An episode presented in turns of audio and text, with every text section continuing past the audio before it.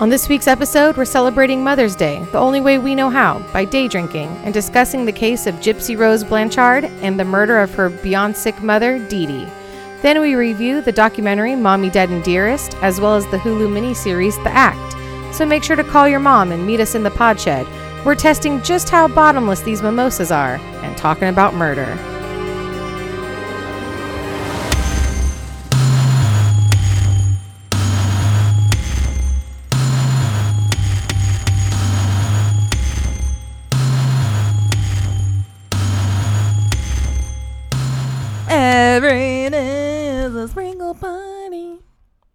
Everyone, welcome back to another episode of THC True Hollywood Crime. This is your host Mariah. This is your other host Bailey. Meow. Hello, hello, meow meow. Meow. How's it going, It's going. I'm so happy to be here. girl? Me too. I'm so happy to be in the pod shed. It's funny how some nights it's like a real struggle bus just to get us to this point, but it's like I've been so looking forward to this point Me too. all week. I'm happy. It's for me. It's the opposite of last week, where last week I was so happy and relieved to be in here because I had the worst week ever. This week was pretty good, Yeah. and it's just been leading up to this. So I came in. I came into this one strong, feeling good, Not only feeling that, relaxed. this week's like a refresh for you. Like you're coming in with knowledge on hand. You've known about this for a while. Something that was interesting to you. So Yes. mhm. so all kind of like things. me last week. That's The right. refresher on me on the Slender Man. That's right. Anyways, how was your week? Up and down. Lots of good things, lots of bad things. Lots of bad things. Or just like, I don't know. So even though I had a short week at work, good thing, my boss also had a short week at work. So my Thursday was his Monday. Oh, So he comes in like, woo, ready to start my week. Where, and he's like, I want to get this shit done by the end of the week. And I'm like, great, bro. For me, that's tomorrow. Right, Right. So we kind of clashed on that side of things. right. I obviously went above and beyond and still got a ton of shit done to make him happy. Because as long as one of us is suffering and drowning at work, then we're both succeeding at life. That's right. That's right. Takes two. Uh, so yeah, that was good and bad. And then um today is actually the one year of me putting Bentley down. Holy shit! I know, right? Bentley is B's dog. She had him forever. He was he a will pug. forever be like my firstborn. He's the baby. The amount of shit I went through with this dog, right? He was 18. He, he- the chunk of life that we went through together. That's Because like you got him like right after you graduated high school. correct. Mm-hmm. So he went to college with you. Everything, all my biggest life events was with this fucking dog. Right. Yeah. So that's been.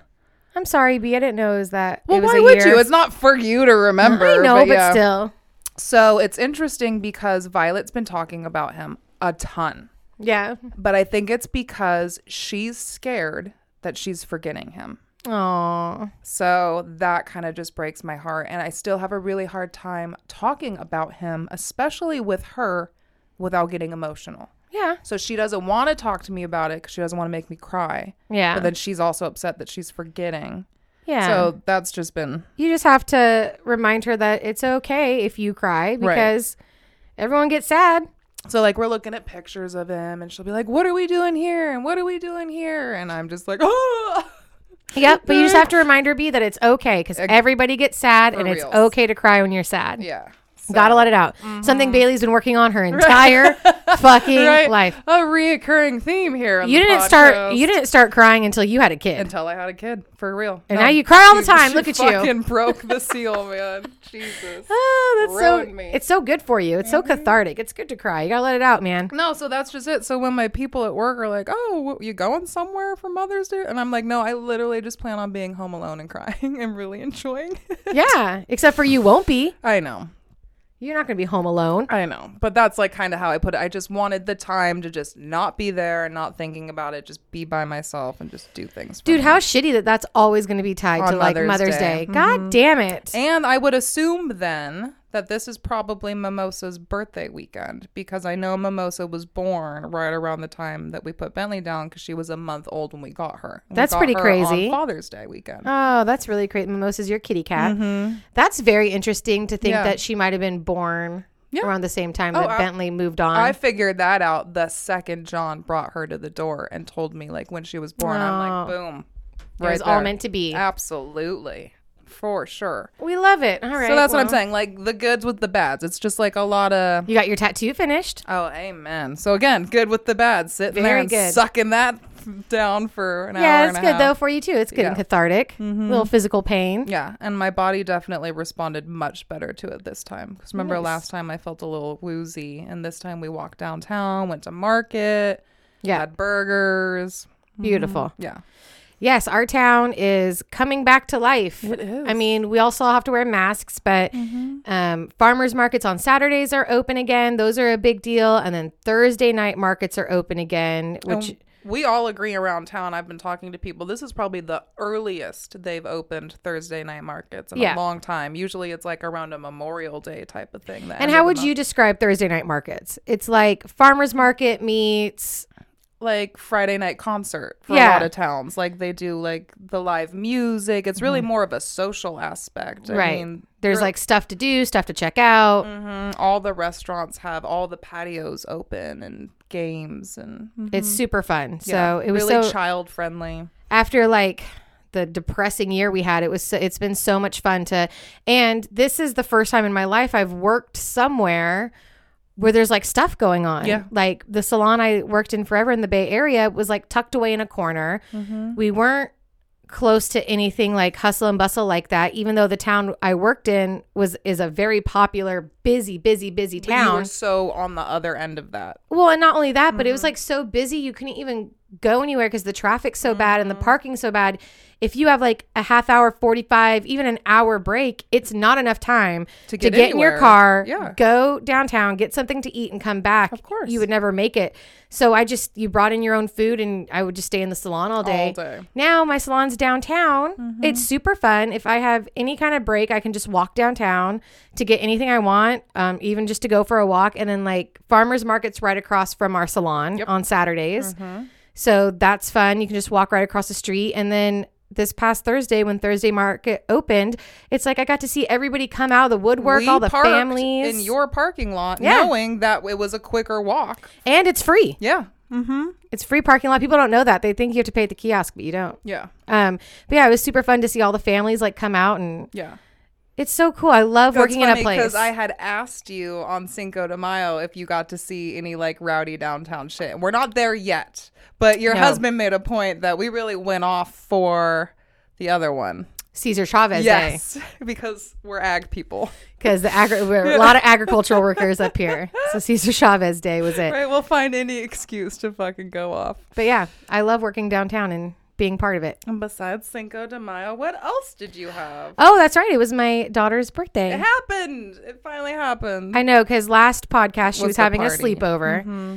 Um, and then the next day we went and did our go karts and all that. And then Cinco de Mayo is her birthday. So my baby's 11. She's so That's awesome. I love her. She's turning into such a cool, awesome human being.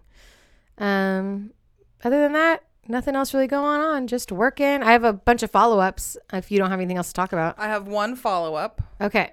Nick did remember to take his phone out of the freezer. Oh, perfect. That's from like two episodes ago, isn't it? I don't remember. I think it's from two. Maybe, but that I just remembered that I needed to throw that in at some point. Thank God. And I don't have any follow-ups, but I do have an add-on to our game. Okay, because I have one for the game too. Okay, perfect. So you do yours. Well, let me go to the follow ups real quick. Okay, let's do the follow-ups. First of all, I don't know who caught this. This is episode 40. Last episode, there's a typo, and I put episode 29. Ah! Ah, amazing! I did not catch that. So we now have two episode 29s because I'm not going to go back and change it. no, that's an Easter egg. Yep, it's an Easter egg. So uh, last episode was episode 29. What? Tall, tall, dark, and faceless. And this is episode 40. Wow. So whoops. See if anyone notices. Um, And didn't you come up with our game for our Dirty Thirty? Okay, so here we are, ten episodes later. yeah. Well, it's just one thing. It's not a whole game. B. It's just like a little, like a new thing to add to our game. Yeah. Um, and then also last week, which was really funny because she's in this episode too, was the actress Joey King. And you thought it was Jaime. I thought it was Jaime King. Yeah, I knew that. Could you tell? Yes. because I was like, "Whoa, Blast, Blast from the Past! I haven't heard that name in forever." Yeah. I thought it was the actress Jaime King, Yes. and then I really thought about it, and then I looked at it, and I was like, "Oh shit!" And she's part of this week's episode Yes, again. Which, believe me, Joey mhm, King. Yes. Also, I had talked about how um, there was that podcast, Female Killers, And you weren't sure if she did multiple. female female criminals. Oh. It's hosted by a woman named Vanessa Richardson, and she is she's the co-host of that other podcast, Serial Killers. Nice. I knew I on recognized her you. voice. Mhm. She also hosts a couple other true crime ones. So Wow. Get She's around. getting around town, Vanessa. Do it. Um, and then my last follow up is that last week's episode takes place in Waukesha, Wisconsin. Waukesha. W A U K E S H A. Not Waukesha. Waukesha. Sure. Okay, I- yeah. Waukesha, Wisconsin. I think it's Waukesha. That sounds better. Yeah. Waukesha. Waukesha. I think it's Waukesha. so there you go. Those are all of our follow ups for the week. Hmm. I'm exhausted.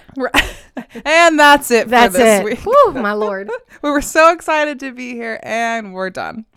All right. What do you want to do for the game, our drinking game? So for me, anytime I do a shameless plug referencing past Oh. episodes, because I'm going to come at you. Uh oh. I Uh oh. I got a few for sure. Okay, so anytime B mentions um, a past episode, which I just mentioned like 3 Uh huh. so- I know. and then I was gonna say anytime we say the word mom, Oh, Because it's I our- thought about that. this is our Mother's Day special, It is, y'all. Yeah. Uh huh. So anytime, I mean, if you want to get squirrely, you could do anytime we say mom, mommy, mother. Yeah, any of them. Mm-hmm. um, this is our Mother's Day episode. Yes. We are doing, if you haven't figured it out yet, before you tell anybody let me so i took a picture of the image for the lifetime movie uh huh. and i sent it to nick because i couldn't find it i'm Uh-huh. like babe i need you to find this movie for the podcast and he's like staring at it he's like podcast mother's day he's like you fucking crazy bitches are doing a mom who kills cancer babies for Mother's Day? No. Because that's all he got from the picture, right? Like, Um, well, in all fairness, Right. she didn't. Spoiler alert. but just his reaction. That's so like funny. Like that's your Mother's Day episode is his mom killing cancer. Yep. like, of course, totally. That that's it. That's it. Uh, so, anyways, yeah. But so for reals, this week we're doing Gypsy Rose Blanchard, who I um, had heard of but didn't know much about. and I knew all about her because I'd seen the documentary "Mommy Dead and Dearest" on HBO. I watched the act on Hulu, Mm-hmm. Um, and then I've even watched like her Dr. Phil interviews before. Yeah. Um, There's so much. there's a lot on her, but not a ton of, at least on Spotify, not a lot of um, podcast episodes on her. Wow. I could only find a couple, and I listened to one. Okay. But I was surprised. I would assume yeah. there would be a lot. Because there's so much you could cover. yeah, maybe that's why there's not a lot. Maybe they're like, oh, it's too obvious. But we're covering it We're doing because it. it's our Mother's Day extravaganza. We're two moms yeah. momming it up. I thought it was a really good idea because we had talked about it on last week's episode, like what route we were going to go. Are we going to do a mom saving her family or whatever? And I think this fits. yes, this is Mhm. This is it. definitely not a mom saving her family. So I got everything from I listened to an episode of a podcast called True Crime All the Time. Two dudes talking about true crime. Um, of course, Wikipedia, an article by ABC News, and then, like I just said, I've watched the act, I've watched Mommy Dead and Dearest, I've watched the interviews, yada yada yada. So, are you ready? Fuck yeah. Here's to Mother's Day. Hey, cheers! Happy Mother's Day, y'all! Here we go. Oh my God! As I fall into the ice chest. Woo! Happy Mother's Day. Off to a great start. So, Dee Dee, who is Gypsy's mom, Dee Dee is born Claudine Petre or Petrie in Louisiana, 1967. Makes her roughly my mom's age, Mm-hmm. if anyone cares. Mm-hmm. She's, you know, kind of a brat. She's a thief. She she steals, especially if things aren't going her way. If she doesn't get her way, she'll start stealing from her family and stuff, maybe to get attention or I don't know why. Also, as she gets older, she takes care of her mom who is sick, and then her mom dies. And there's always been like rumors and speculation that she was withholding food from her mom and that her mom starved to death. Ooh. So that's kind of keep that in the back of your mind. um, when she's 24, she gets knocked up by 17 year old Rod Blanchard. Another red flag, if you ask me. Why is a 24 year old fucking a 17 year old? But Rod tries to do what any good dude would do marries her. Especially from the South. It's not even like you have a choice. Yeah. You knock someone up, you're marrying them. Yep. So they get married, and in 1991, Gypsy Rose Blanchard is born. She is a little premature, but other than that, she's born healthy. No health problems whatsoever. Uh, and Rod says that Dee Dee is the best mom ever. Oh, yeah. Mm-hmm. She takes to it like a pig in shit. She does great. They end up getting a divorce, though, because they probably should have never been married in the first place. Right. And Dee Dee and Gypsy move in with her dad and her stepmom. Gypsy Rose is three months old, and her mom starts saying that she has sleep apnea and takes her to the mm-hmm. doctor. She's stopping breathing at night. And the doctors run the tests and they find no proof that that's true. Mm-hmm. But fucking Dee Dee just goes on and on and on about it. Mother knows best. There's also speculation that at this time she starts poisoning her stepmom um, with like ra- putting Roundup in her food. okay.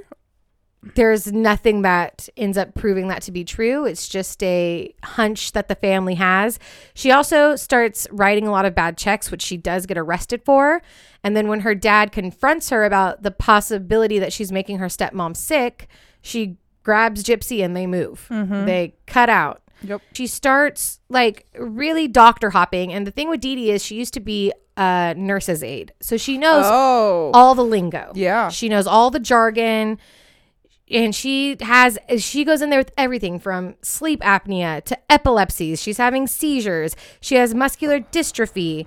And she says this is all due to some like unspecified, chrom- what does he say? Chromonal? Chr- chromosomal. Chrome, chrome, I think it's chromonal, Chromonal. I guess. I don't know. Disorder. chromosomes. yeah, but that's not how it was spelled in the article. Oh, well then, fuck. What do I know? I know you can give me more wine. That's for. I gotta put my joint down. I'll let Oh you my- finish. Wait, I'll let you wait until you take put your joint all the way you. out.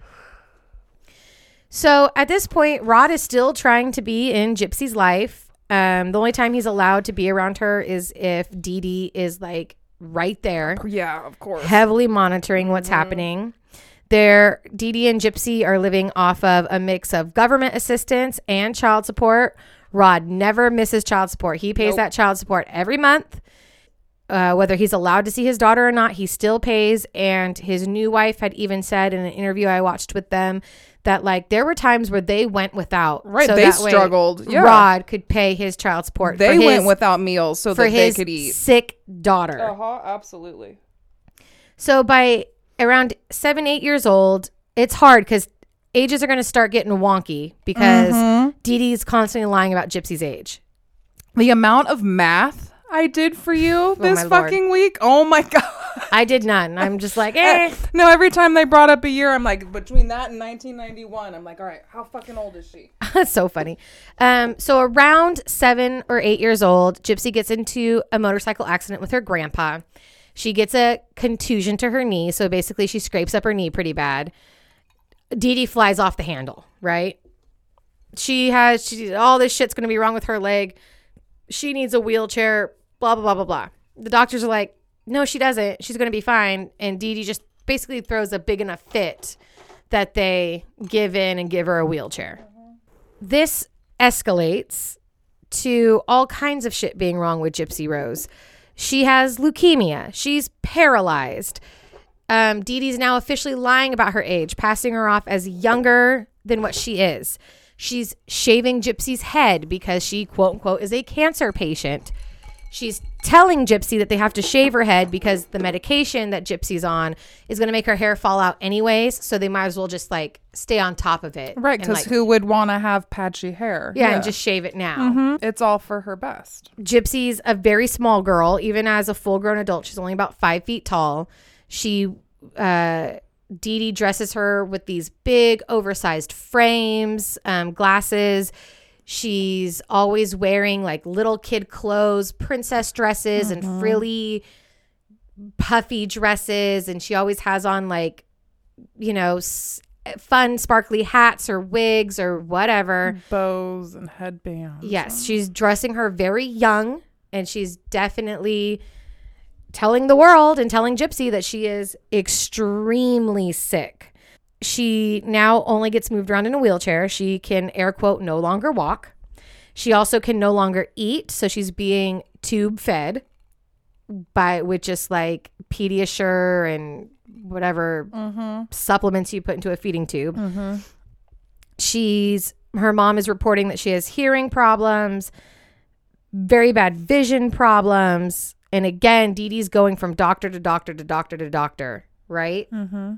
To get these diagnoses. So then Hurricane Katrina happens Yes. destroys the apartment complex that Dee Dee and her and Gypsy are living in. Dee Dee does what she does best. She calls up uh, Habitat for Humanity and they get airlifted to Missouri and they get a brand new house built for them from Habitat. Yes. Habitat in Human no Habitat For humanity. Habitat for Humanity. Um, also, Katrina provides the perfect cover for there being air quote no medical records because they all got destroyed in Hurricane Katrina, There including her birth certificate. Complete medical history. Uh-huh. so she claims. Right. Yeah. They get their dream house from Habitat for Humanity, and she's getting honored by uh, Dee Dee and Gypsy are getting honored by all kinds of associations. Um, they're getting tons of Checks are flying in. charity donations, make a wishes. They're getting blown out and Just paid people. for Disney World. People who just want to chip in. the local communities um, chipping in money. Celebrities like Miranda Lambert and Blake Shelton Yep. give money from their personal bank accounts. Mm-hmm. They meet celebrities all the time. They're going to ball games. They're getting VIP tickets to concerts.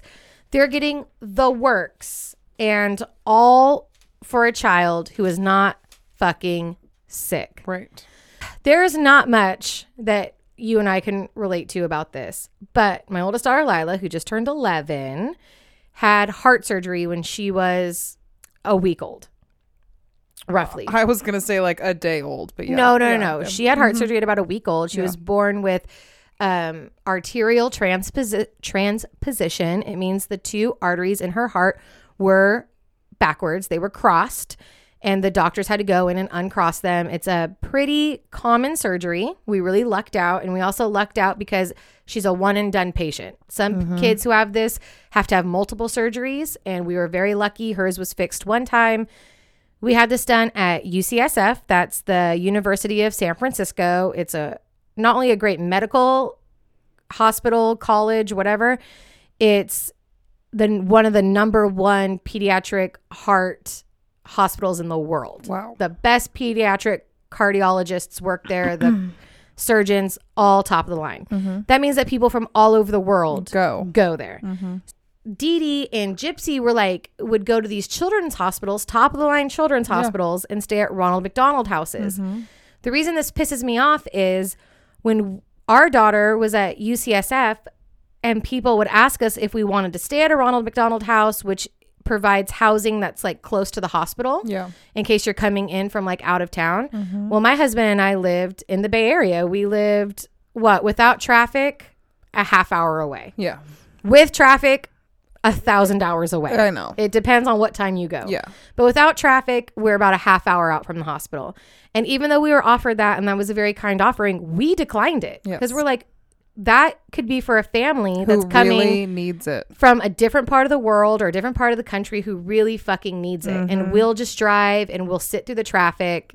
And I had had a C section and I still sat through the fucking traffic to do it because I would never take that away from a family who needs it. Yes.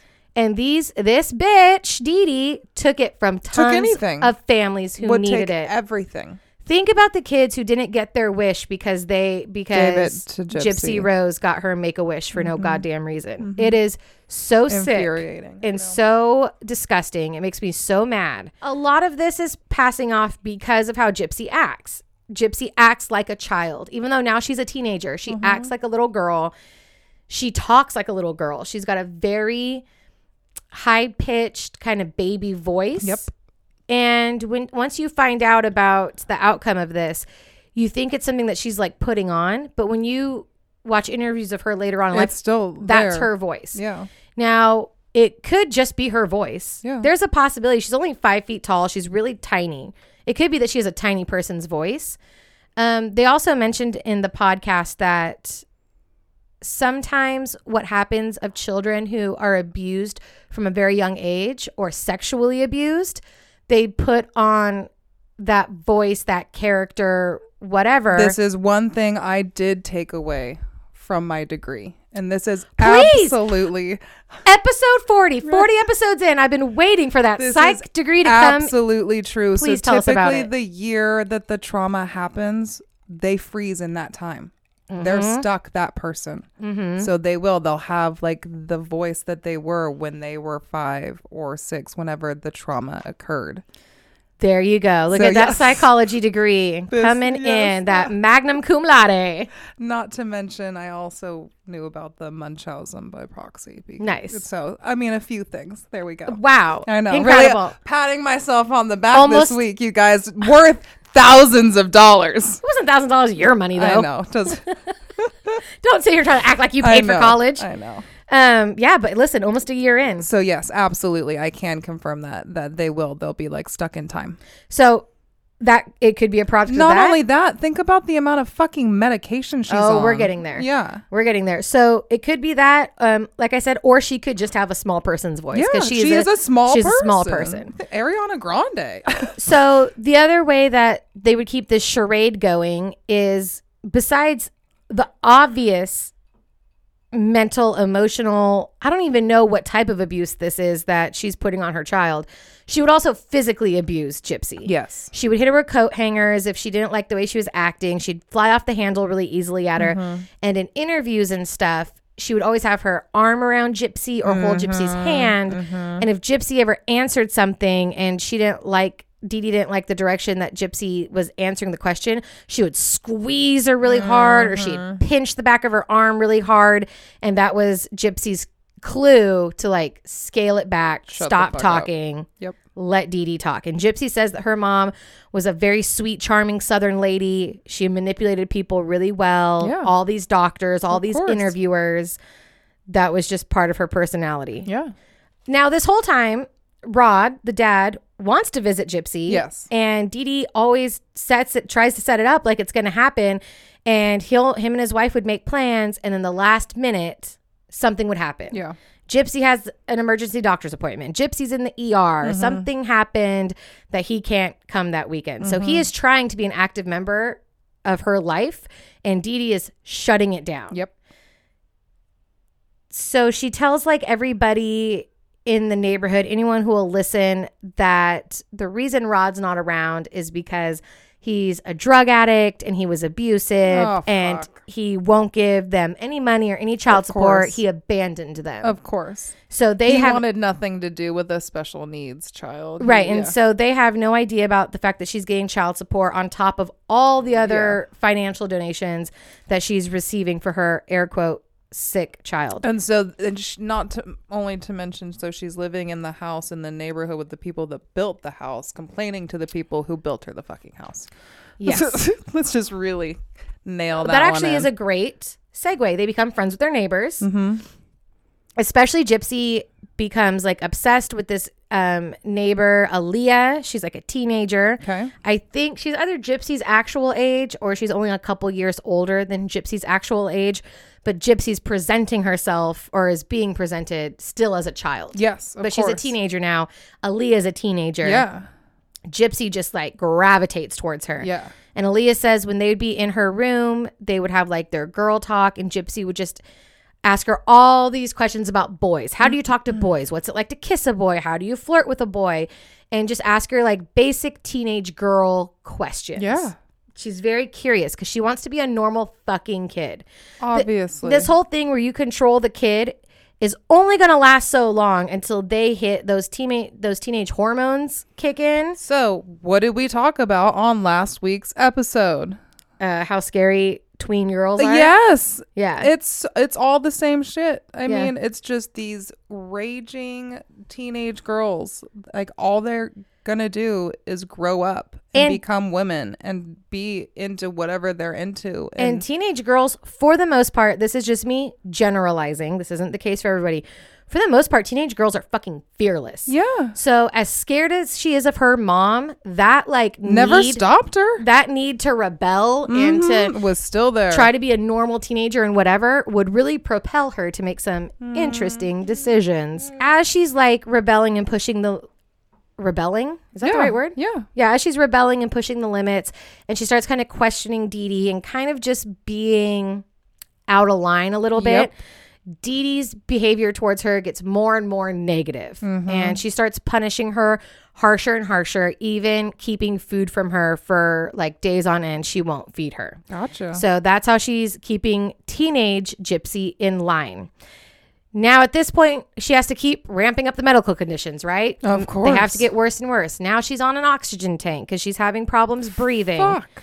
She's having a quote unquote drooling problem where she can't control her drool. Waiting for this. Okay. Yep. And to show that she can't control her drool, her mom would put like a numbing agent on her in her mouth that would make her drool excessively in the doctor's office. Mm-hmm. Yeah. And first they try to Botox her sal- salvatory glands. Sal, Salator. sal, oh Whatever. boy. Hold on. Sal- salivary glands? Yes. Yes. She tried a Botox her salivary glands. And then, of course, that didn't work. no. So then they had to remove her salivary Mm, glands. Which is insane.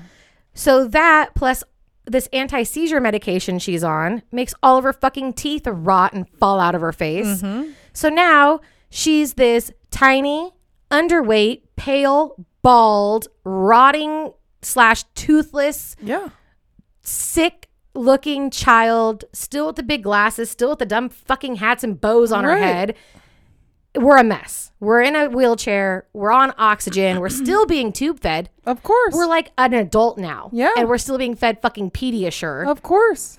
Ridiculous. Oh, and she gets ears put um tubes put in her ears to help Oh. prevent the mass ear infections she's air quote getting. Oh my god. And Gypsy later said that to help to try to prevent these horrific ear infections she was getting, they were putting her on like hardcore antibiotics that also fucked with her. Obviously.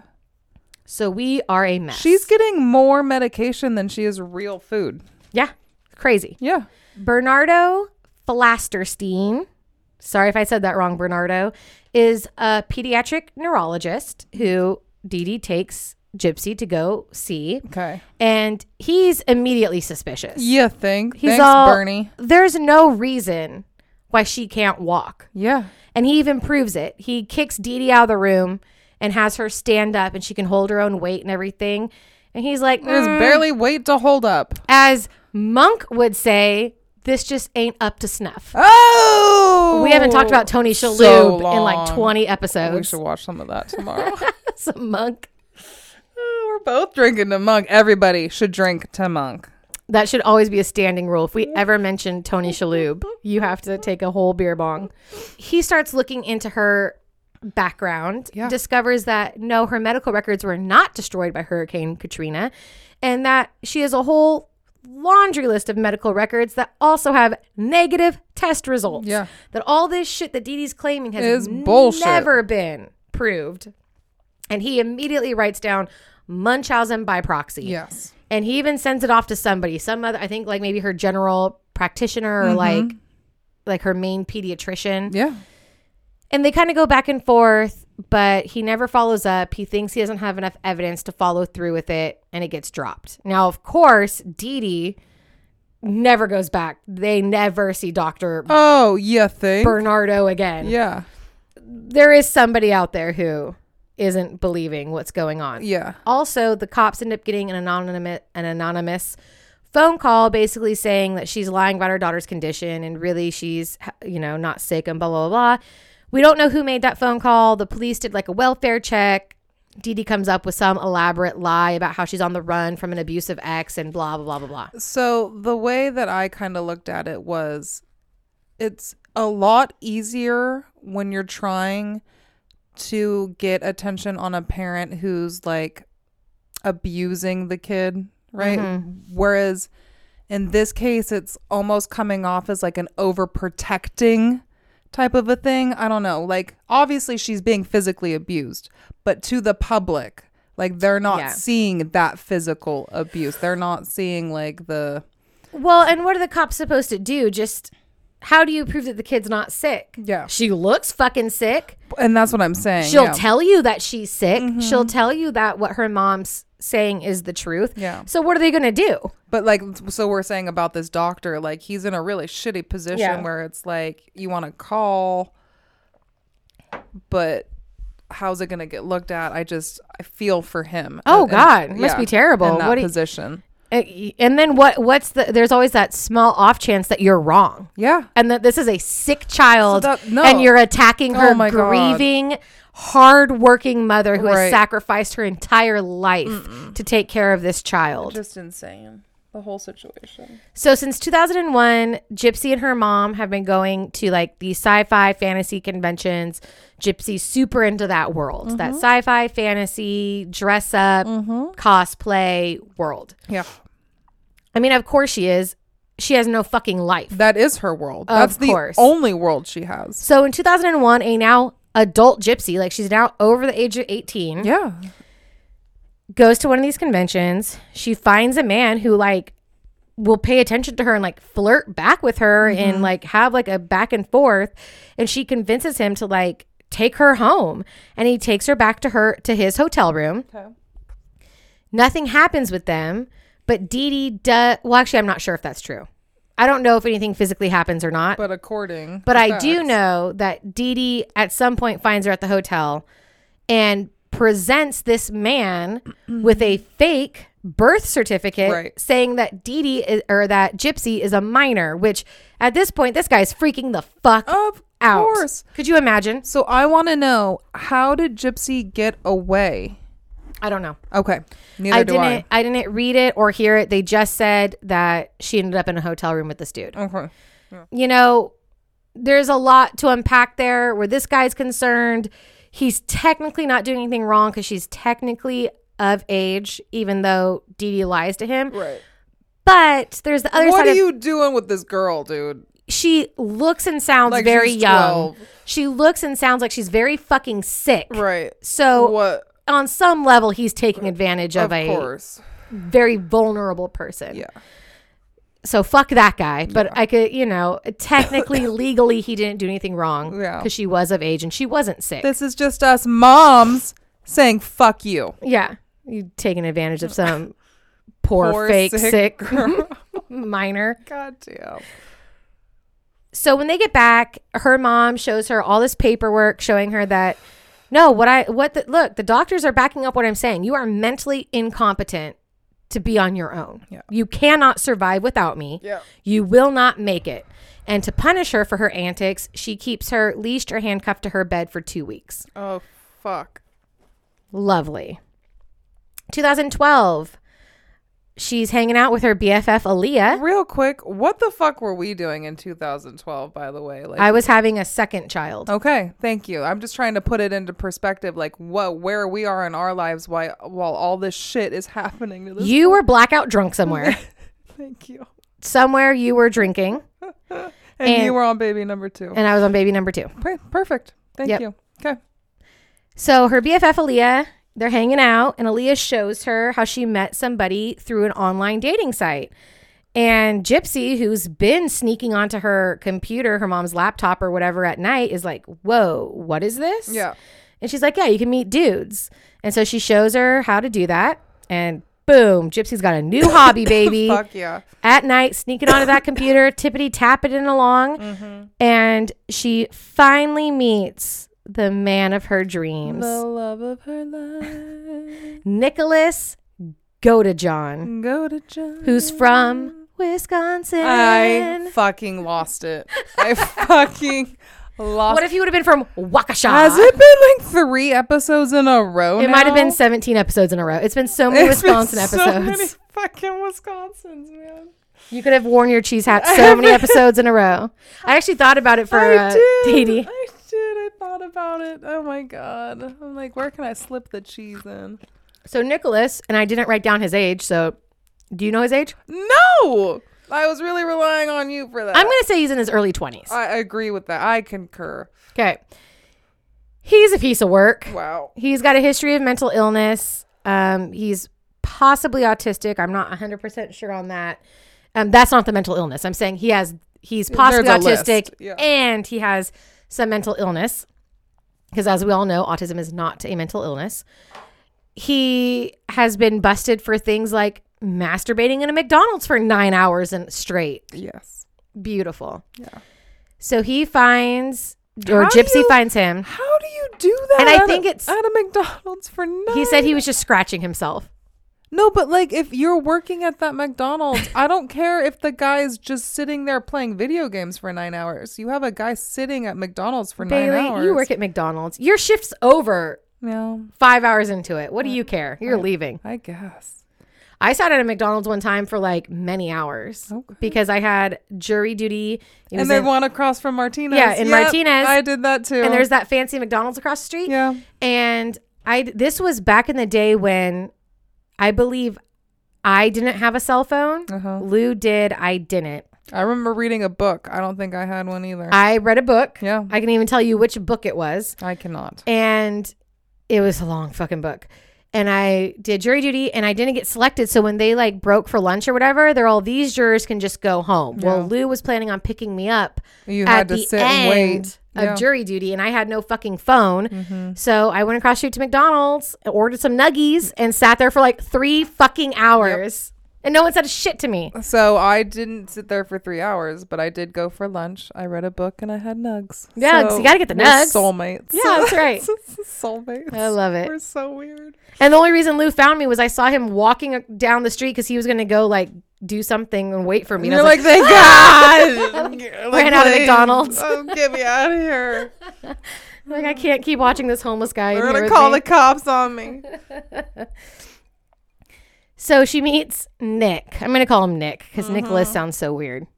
And they start this weird sexual relationship. I mean, it's just online, but it's a lot of like BDSM. Yep. He's introducing Gypsy to some really like dark shit, and she has no concept of like what normal relationships are like. So she's rolling with it. Yeah. Plus, she has a history of doing what she's told. Mm-hmm. And that kind of makes her the perfect submissive for this Oh, yeah. dude who's on a real like BDSM power trip. And I mean, we've talked about it before um, about how when you have no experience, like socializing, especially with boys, how are you to know fall for the anything. way that they're treating you? Is inappropriate. Mm-hmm. March 2015. They come up with a plan to meet in person. Yes. Gypsy sends him the money to take the bus from Wisconsin to Missouri. Yes. They're going to meet at the movie theater where she has convinced her mom to go see Cinderella. I'm assuming action. This is the live action Cinderella, which is so funny because I actually went and saw that with my mom Of course you did. in the theater. We Love went and saw the live action Cinderella together. And Very different was it? relationship with my mom. Um, it was whatever. It was the live action Cinderella, but yeah, you know, we wanted to go see a movie. That's what we went and saw. Okay. Leave us Is alone. that the one with Emma Watts? No, that's Beauty and the Beast, Oh, you're right. which I also Beauty and the Beast. I also went to with my mom, but we brought the kids, Okay. so That we had an excuse That to be helps there. I just thought it was funny that while It- while she was that's seeing this with her mom, Oh, I was agree. also seeing I this with my mom. you bringing that up in the episode, but and honestly, in 2015, we might have taken Lila. Okay, Lila might have been with us as well. It might have not just been me and my mom. It might have been like a girls' day. yeah, okay. Because 2015. I'm judging you a little bit. Less. I know. Oh, yeah, 2015, Lila would have been five. So Yeah, she was going to the movie. She probably went with us. Perfect. She wants Nick to dress up like Prince Charming because, of course, Mm-hmm. Gypsy's going to be dressed as Cinderella. And they're going to meet at the movie theater and introduce him to her mommy. And they're going to be a happy family. That's gonna be everything. They do meet up. She gets away from her mom to go to the bathroom. She meets her Prince Charming. Yeah, They fuck in the bathroom on that's the my floor. kind of Prince Charming. That's how this girl, I'm assuming, loses her virginity on a bathroom floor at a movie theater. to be fair, it was like the handicap stall. Like it was the suite Well, of all bathrooms. The deluxe. yeah. It's the it's the it's the VIP. It's the- right. It's the VIP bathroom stall. Mhm. Jesus. Then they go back. The movie ends, and she introduces her mom very casually to Nick, and her mom doesn't fucking take it well. you think? right? She goes. Hi. She's anywhere from like jealous to upset. She flips out. She throws fucking tantrums. She punishes Gypsy severely. She cusses out her out and calls her a whore and a bitch and a slut. Mm-hmm. And is just acts just the way you would picture this fucking piece of shit Good times. acting. Good times. Gypsy and Nick still talk online. Yeah. And now they start planning how to get Gypsy away from her mommy. Thank you. And that's to kill the bitch. Duh. That's what we do. So, what?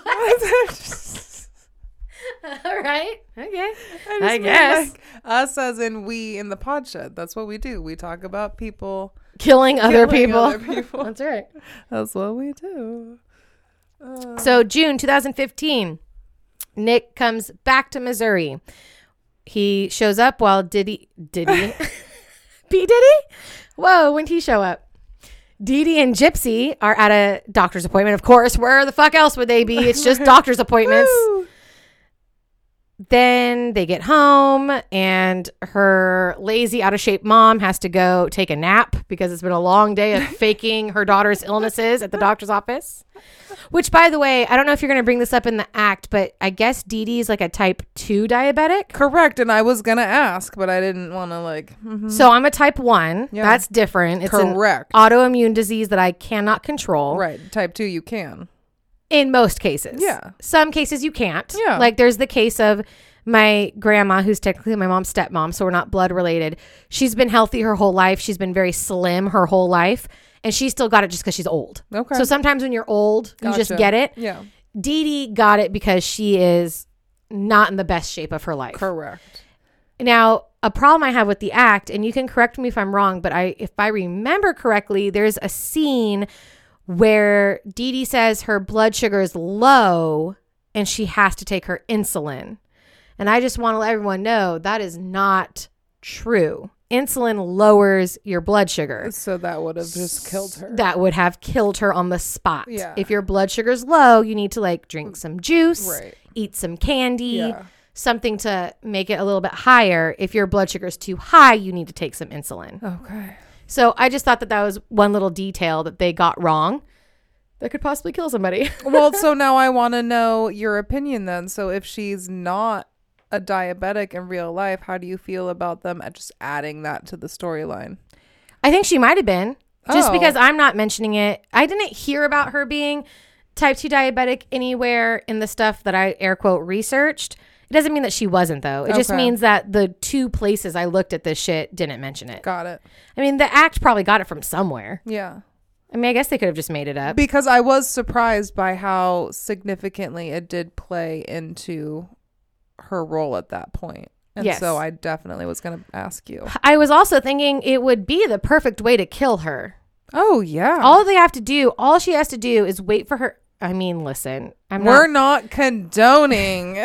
and I'm not telling y'all how to kill somebody. yeah. But all, if they're already on insulin, all you gotta do is wait for her to be asleep and give her a Extra. fucking huge dose of insulin and let that bitch ride. She Right. it'll take her out. Yeah. But you know, what do I know?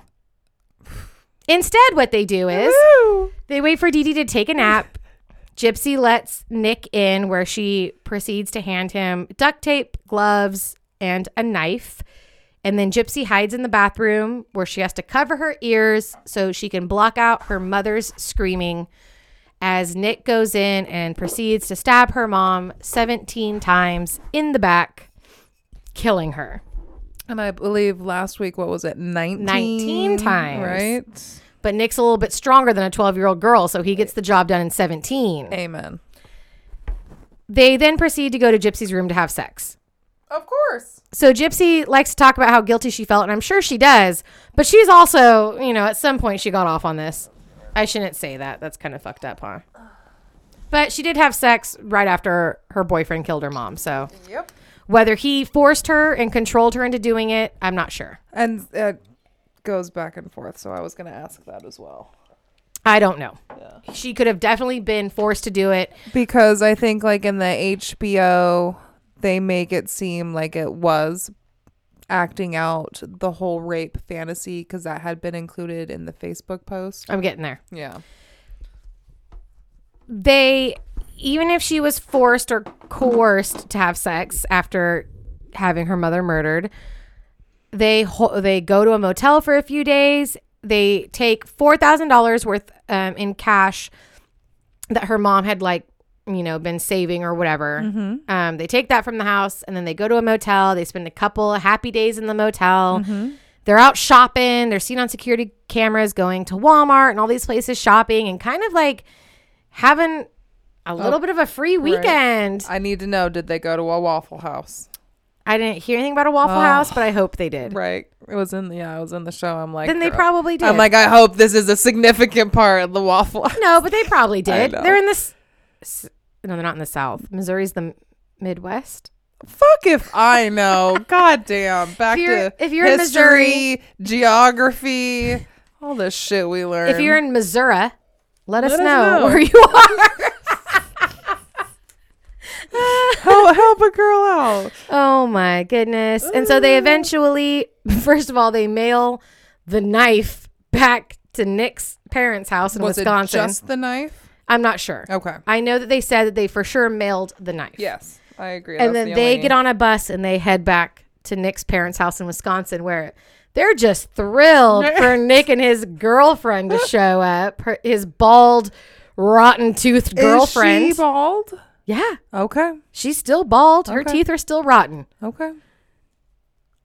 They then post some very lewd comments onto Facebook Oh. About something about like I killed that bitch and I like killed her and I raped her daughter and Like some fat pig shit. yeah, like I yeah I They killed the fat pig and I raped her Yeah, they get dirty.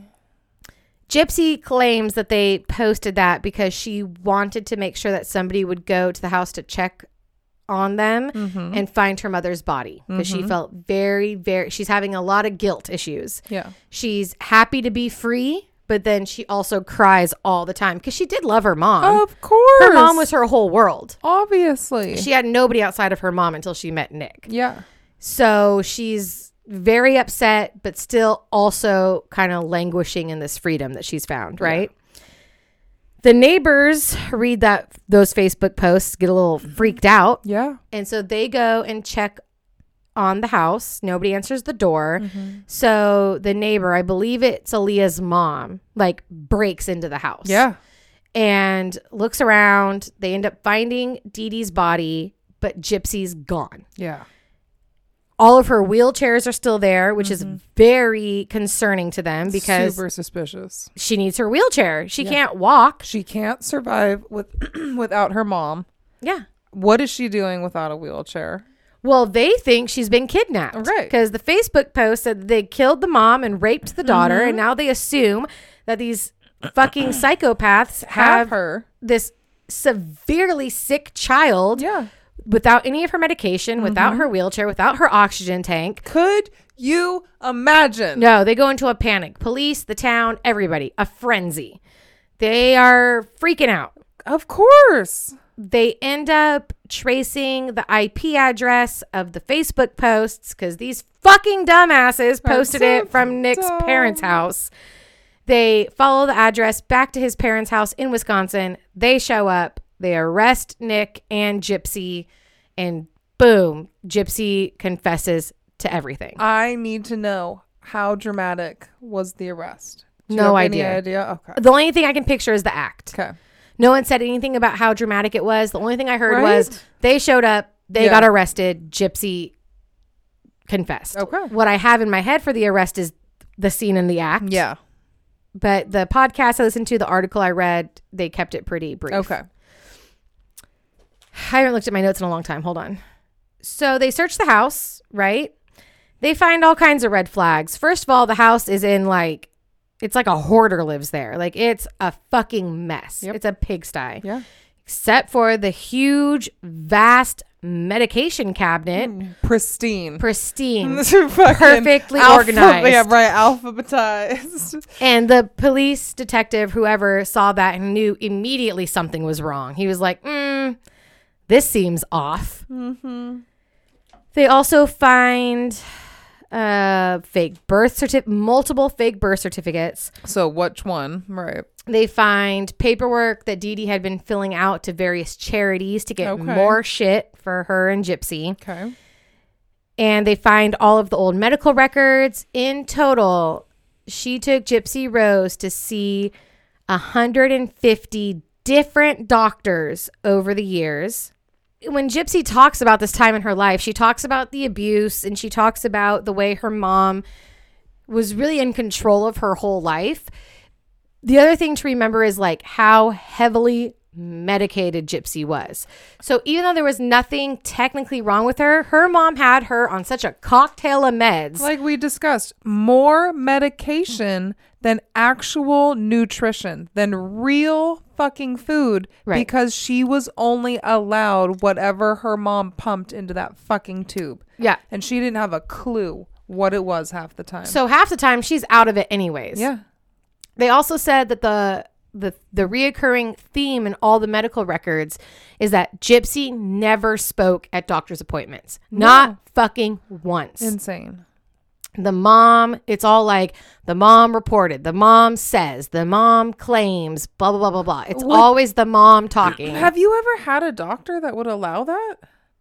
um Because I won't like, I kind of am I- that mom Oh, where I'm like just overwhelming at the doctor's appointment. And- Yeah. And my pediatrician is very respectfully just like, you need to sit the fuck down. yeah, And we're just, just like, different people, B. I've never been there. Yeah. No. And she's just like, just let this happen.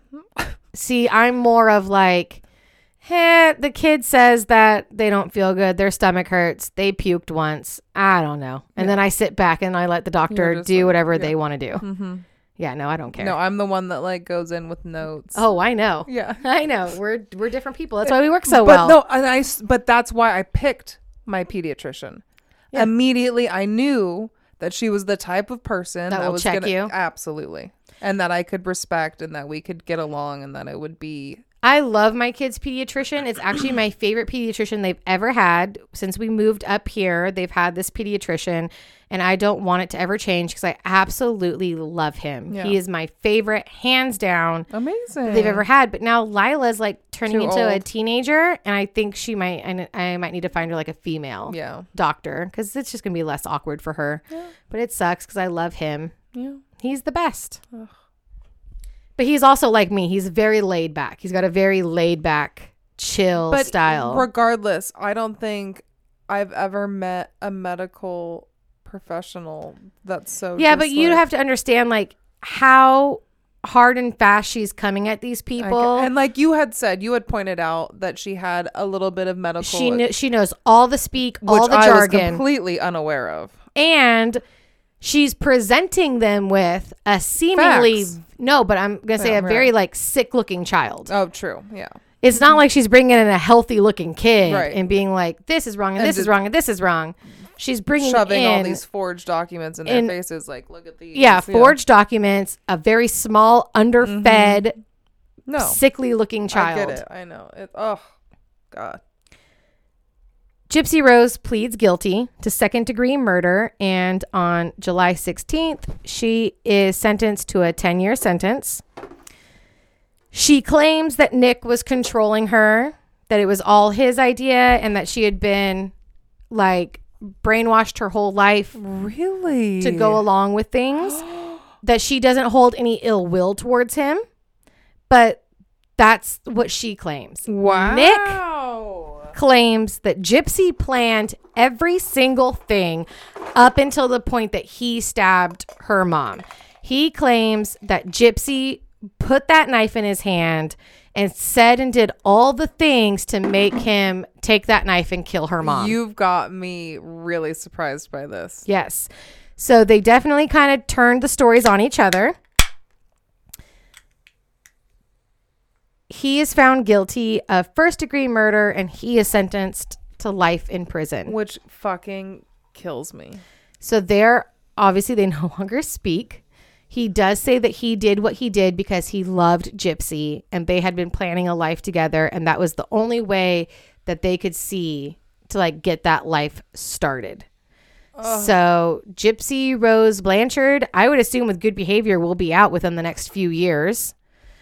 And uh, I don't know about Nick, but there you go. That is the case of Gypsy Rose Blanchard and her fucked up mom. Boop, boop. Psh. What you think?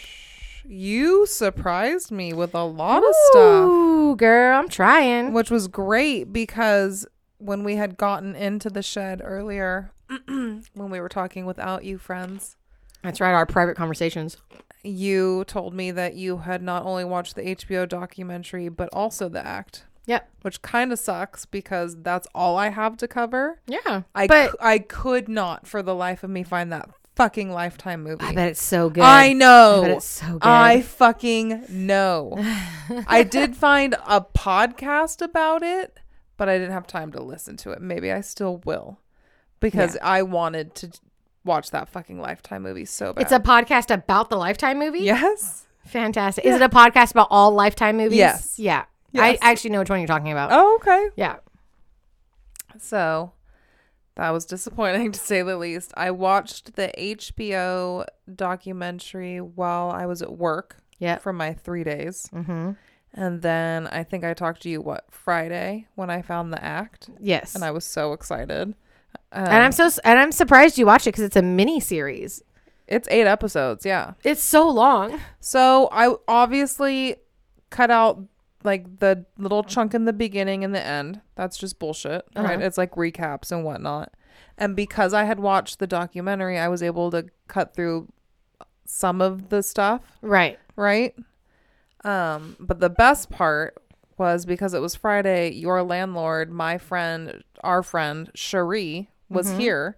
I made her watch the last episode with me. Nice. And had she heard of Gypsy Rose nothing. before? She knows Amazing. nothing. She comes into this. She's like, "What are you doing?" And I'm like, "Oh, come sit, get high with me.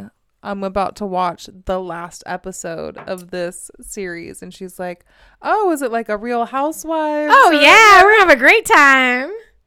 I'm like, "No, bitch. Fucking buckle in." That's so funny. It was so great. So Great. Let's get into it. Which one are you starting with? okay, because I mean, I'm sure you remember how similar they are. Yes. And obviously, you've just gone through the whole story. I'm not going to do it two more times. Okay. So do you want to just give us a rating for Oh, Mommy Dead and Dearest? Not only that, I did full notes for the documentary, full notes for the show, and then just today intertwined both of them. I will say when I went over yesterday with, like you said, Cherie was over there. I went over there to talk to her about something. She was drinking. She was drinking like a spiked kombucha or something. yeah, like a hibiscus, whatever. yeah. And I looked over because B normally does this stuff at work, but you had had a few days off of work. You The took whole a table. very long weekend. So her entire dining room table, I saw it, was spread out with notes, and you were just writing by hand, which Yeah. you would normally type. Correct. And I was like, oh, yeah, we're getting into a new lane here Yeah. of like be doing this from home. Yeah. And so, because I did it on the table, the fucking cat, God damn it, Melissa. Just because it's your birthday weekend doesn't mean you can act a fool. she like gets her face covered in water and then like rolled around and everything. I'm like, oh my fucking Lord Jesus. And Violet's like, why are you writing? What are you writing? Why are you Right? writing? What are you never doing? Seen me write Are we pilgrims? Right. What's happening? Right? She's like, what? What's a pen? That's so funny. Right? Oh my god. So yeah, so I did. I typed out probably like eight pages of notes for the documentary, Mm-hmm. and then I did a handwritten note, like bullet points, As you watched, yeah. each episode, and then I combined. Great. Yeah. So we're not going to do one and then the other. We're going to do a combo. Mm-hmm. Fantastic. Let's do it. Here, hand me a seltzer first. Yeah, because I didn't want to do that. Because like we've talked about, The documentary thing is a hard because I just talked about it. Exactly. Mm-hmm.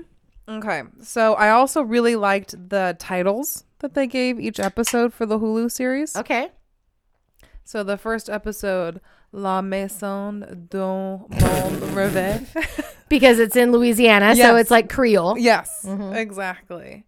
And Joey King, like was in our last episode, is our gypsy, Gypsy Rose. Real quick, what's she better in, the act or Slenderman. The act. Are you fucking kidding? Hands down.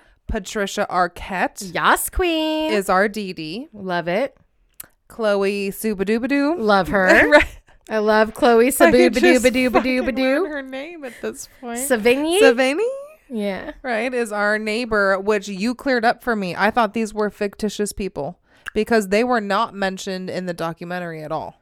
Nope, they're real. So I thought that they were just like random people. Aleah is definitely a real person. And let me just say, I love how white and Midwestern Aleah is spelled. Because Yeah. when I hear Aaliyah, I think of my like an I favorite- H or no, no, no, my favorite singer, which is A A L I Y A. Okay.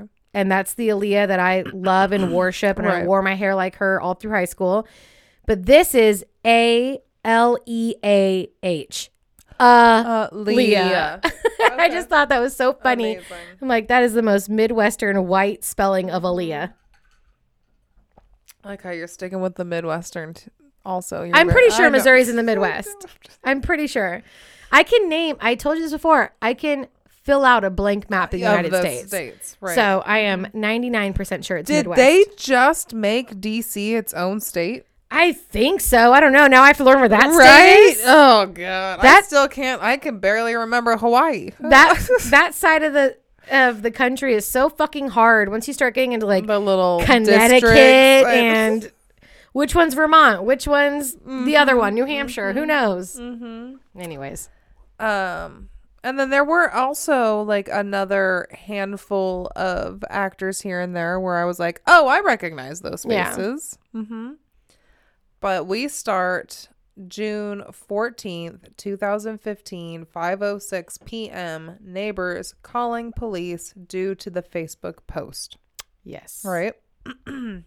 Mel and daughter Lacey Ooh, change the names. Mm-hmm. both close to the family trying to get into the house. And we do see mom Mel get into the house, but we never see her actually find the body. Okay. Okay. Thought that was interesting. And obviously, they're most concerned about Gypsy. And real quick, in all fairness, I didn't fucking say it. I don't think that whoever broke into the house, if it's Aleah's mom or a different neighbor, I don't think she technically found Dee Dee. I think she s- figured out something was fucked By up. By the time she got in the house, she knew. she like, called the cops, and then the cops found Dee Dee. which is brilliant because she is quite the badass Yeah. in the show. So Yeah. I would, because immediately when she broke in, I'm like, bitch, what are you doing? What if there's a dead body? Like, Yeah. you don't want to leave your shit around. And I think she figured that out real quick and got the fuck out. She is definitely more of a one of us type of mom. Yeah. Just like we are not I mean, forget the Munchausen stuff. If if Dee Dee was like a mom who was just like sincerely taking care of a sick kid, she still wouldn't be like our type of mom. Mm-hmm. She's very like controlling and babying and like I don't know, the whole her whole thing gives me a bad taste in my mouth. Absolutely. Besides the Munchausen. Mel she's not my type and of Lacey, person. They obviously bickered, they fight or whatever, but there's much more of a mutual respect, yeah. A friendship. Mel is definitely much more our type of mom. Absolutely. So yeah, Cool, once she's in that house, she looks around, sees the hoarder, and was just like, mm, "No, I'm getting the fuck out of yeah, here. this is bad news, bears." So again, 5:06 p.m. This is when that's going on. It's 9 p.m. when the cops show up in the show. I like how detailed they were with the times. Yeah. I figured. I might as well note it. Yeah, it's probably true if they Okay. if they went through that much effort. That's the point when they at least get access to the house. Okay. Right? So maybe they got there sooner, but they needed whatever. I don't mm-hmm. fucking know. Okay. That's when they enter. And it really it doesn't take long before you look around and you see the fucking toys and garbage or whatever. yeah. And again, I was going to ask, so like do you think that was due to her getting diabetes? Like that she no, I think she's a lazy piece of shit. yeah, I just do. right? She That- just seems that way. Yeah. Okay. And so um they find her body in the bed that she shares with her fucking daughter. Now that's interesting because by all reports, Gypsy had her own room. Yeah, she has her own room, but they shared a bed. All right. Mhm. Okay. No, she uh, because she wanted to know where Gypsy was at all times. Crazy. hmm I don't know if that's real or not, but yes, But it's crazy. even noted in the show. Um, like she does have her own room, but that's not the case. And blankets are covered um, over the body. So all these assholes just fucking love their creative editing and just want to jump back and forth in time. Like that microphone's jumping back and forth in front of your face. jumping back and forth in time. Yeah, yeah, yeah. Oh, I fucking hate it. So I'm kind of creating my own timeline and all these- because you are not having their timeline. no, it really it just it kills me. Okay. I'm not gonna go back and forth if I can avoid it. So this is when it's like seven years earlier. oh, well, at least they tell you. I know. It's really bad when they don't tell you and they just expect you to keep up. And I so I also found it interesting. So here we are in the Hulu series opening on the day that the cops are showing up, right? The day that the neighbors are finding out what's going on. The HBO documentary opened with Gypsy in custody. Mm-hmm. Already like we're looking at the camera footage of her being questioned Okay. thought that was interesting. So, Dee Dee and Gypsy are doing an interview about the new house that Habitat for Humanity built for them. That god awful pink house. I wanted to ask if that was real. Not only was it real, B, but let me tell you from the podcast I listened to, they even got the the producers of the act got the Specific floor type- plans yeah. Mm-hmm. of that house and they re- recreated it from floor From up. the tractor tire garden Yeah. thing in the they recreated yard, the, whole porch, thing, the yeah. color, everything. Oh, oh my god, it's everything. Yep, they Love it. recreated it. So what you're seeing is exactly what their house looked like. so good. So of course, throughout the whole interview, Dee Dee's very controlling. The arm around Gypsy, the hand holding, all of that shit. So at this point, with the Habitat for Humanity, I'm doing the math. She's already 17 years old. yeah. Okay. Mm-hmm. After the interview, immediately she looks and she's like, "Did I do good, Mama?" Mm. right? Just immediately, right off the bat. They move into this house and she sees the girl across the street. Like it's in direct view. If she's sitting on the couch in her living room, it's the direct view across. And she's seeing like a beautiful, healthy A- teenage girl a seven, a sixteen-year-old, seventeen-year-old girl, exactly. being Everything- sassy, kind of a bitch. everything that you fun. should be Yes, at amen. 16 17 Of years course. old right this is her direct view when she looks outside of her prison cell of a home Totally. is this girl lacey who's a sweetheart Yeah. who immediately is like mom the neighbors just moved in like let's go and mom's like i don't have fucking time I know. It's so funny. The mom's all, fuck that. Right? Like, I don't got fucking time for that shit. And so she goes over, and the first thing she does is offers to do Gypsy's makeup, Mm-hmm.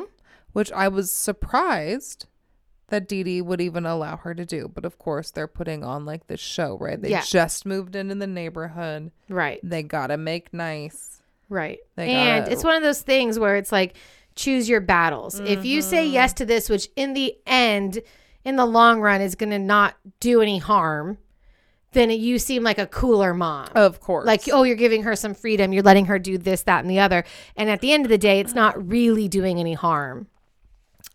So, besides that, Dee Dee, of course, is hovering the whole time. Yeah. but it works it works out because the girls bond over the fact that their fathers abandoned them Oh, yeah. Great. right lacey doesn't have a dad gypsy clearly doesn't have a dad which pissed me off Right. we'll get to that later okay. so Dee Dee's like okay this is fine they're talking shit about dads they're doing Perfect. yeah it's, it's working out for her and as soon as lacey leaves the makeup comes off so it's like what exactly like you said what's the harm No harm. Mm hmm. That night, Dee Dee helps herself to some of Gypsy's medications, Delicious. right? and um, they go to sleep in their shared bed. And that's when we see, as soon as Dee Dee falls asleep, Gypsy gets out of bed Mm-hmm.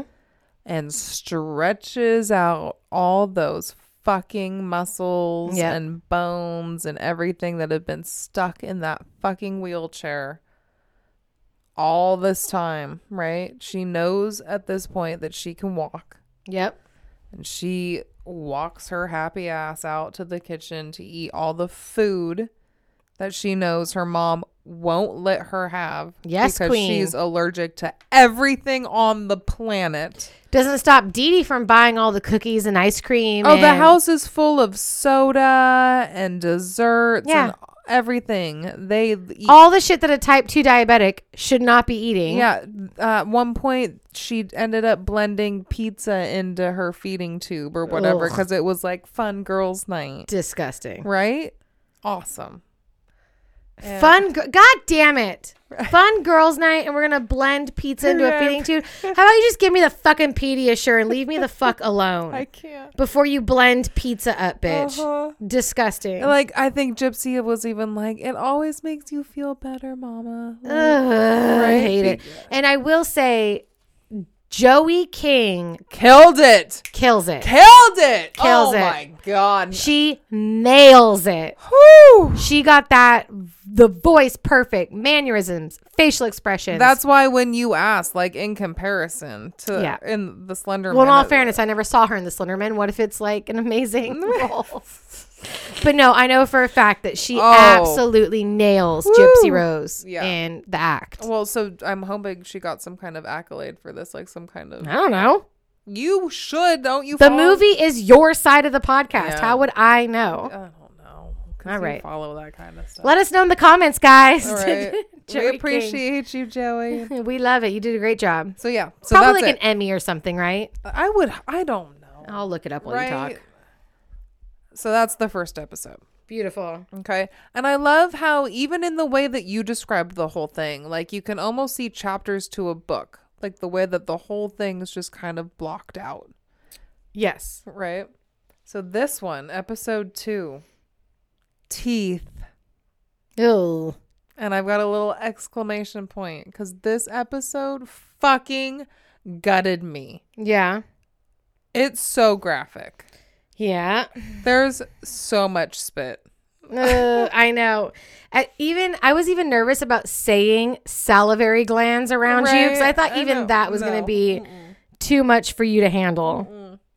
B, if you guys have not been listening to our past 39 episodes, hi. has a real problem with saliva spit, especially loogies, hawk and don't. loogies, spitting. Mm-mm. No. So we've got 2009. Gypsy, of course, wins an award, which would be the American Cancer Association. That is Mhm. referenced at the very beginning of the HBO special. And um, Gypsy doesn't want to go because she doesn't have fucking teeth. Right. Right. She's super embarrassed. Real quick, I do not know if she won these, but she is definitely at least nominated for an Emmy, a Critics' Choice Television Award, a Golden Globe Award, a Satellite Award, and a Screen Actors Guild Award. There we go. I don't know how many of those she won. Okay. But, But- she's out there. She's out there, and I'm sure she probably won at least one of Of them or two of them. So in the HB, no. So in the Hulu series, it seems as if the teeth are rotting out because she keeps sneaking all the junk food at night. Right. Not because of the copious amounts of medication. Correct. And the podcast guys had a good point of Dee Dee's probably also not taking her to a dentist. Ob- no, and that is pointed out in the series. and yeah, I forgot to obviously. mention, and I had it written down and I just skipped over it because I wasn't reading my notes. She pulls her out of school at least in the second grade, but some people even theorize as young as kindergarten because she's too sick to go to school. Yes. And she has to be She's homeschooled. homeschooled. So she's away from anybody. Yes. She's totally cut off from the world. She doesn't go to school. She's probably not going to the dentist. Anything that's not absolutely Doctor, necessary, yeah. which is doctor's appointments and fucking charity appearances Where they get money. she's cut off from. Correct. Absolutely. So it could also just be oh, and these Comic Con type events. But Right. yeah. But other than that, because her mom's so cool and Mm-hmm. so giving. absolutely. Um. So yeah, according to Hulu, it's like more so like the junk food that she's sneaking in at night. Obviously, we know it's more than that. Yeah, dude, you know how much junk food I've ate in my life and my teeth are fine? Yeah. But when she pulls her own fucking teeth out, Listen, that's always my hard line in the sand. oh my god. Yours is spit, mine is teeth and nails. when she's pulling her fucking teeth out. But of course, Dee Dee knows exactly why Gypsy's teeth are falling out. oh, why? Acid reflux. Oh, obviously. Obviously, there's severe acid reflux, there I'm is an sure. underlying reason to everything. of course. And as you discussed, Dr. Booba Dooba Doo. Well, and in the act, it's a woman, isn't it? Correct. And she's phenomenal. Yeah. But yeah, so the real doctor, this is the first time, right, that Dee Dee kind of fucks up because Mm. she gets this gastroenterologist, whatever. And he's like, or she's She. like, no. So she's not a neurologist. She's a, A stomach gas- doctor because of the acid reflux. Mhm. Okay. And she's like, I'm pretty sure that she doesn't need the feeding tube. right. Or at, at least at some point, like it's not something you'll need your whole life, Right. at the very least. And Dee Dee's not having it. She's Right. just like, so uh, that's why she's like, fuck it. If you're not going to help me, I'll take her to a dentist. oh, okay. That's where the line is drawn. Okay. Basically, it's like, all right. Not only that, so once this doctor's tipped off, this doctor also calls CPS, Okay. right? She's on it. Mm-hmm. So when Child Protective Services gets to the house, Dee Dee sees as soon as they roll up and immediately drugs Gypsy, like sedates her Uh huh. right? Gives her just enough medication that she can kind of communicate, She's but play the part a of, little lucid, but she's out of it. Mm-hmm. Right? She's barely hanging on. So, at the end of the visit, while the person checking out the house does kind of know that the mom's a little overbearing.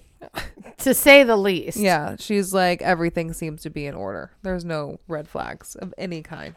okay. right? We're not at hoarder status at this point. Beautiful. Mm-hmm. So, because the doctor's up her ass, CPS, everything, we're at the dentist. If the teeth don't have to be completely removed, they're covered in the ugliest silver, what caps Yeah, yeah, yeah. possible, yeah. Like just the worst Mm-hmm. case scenario.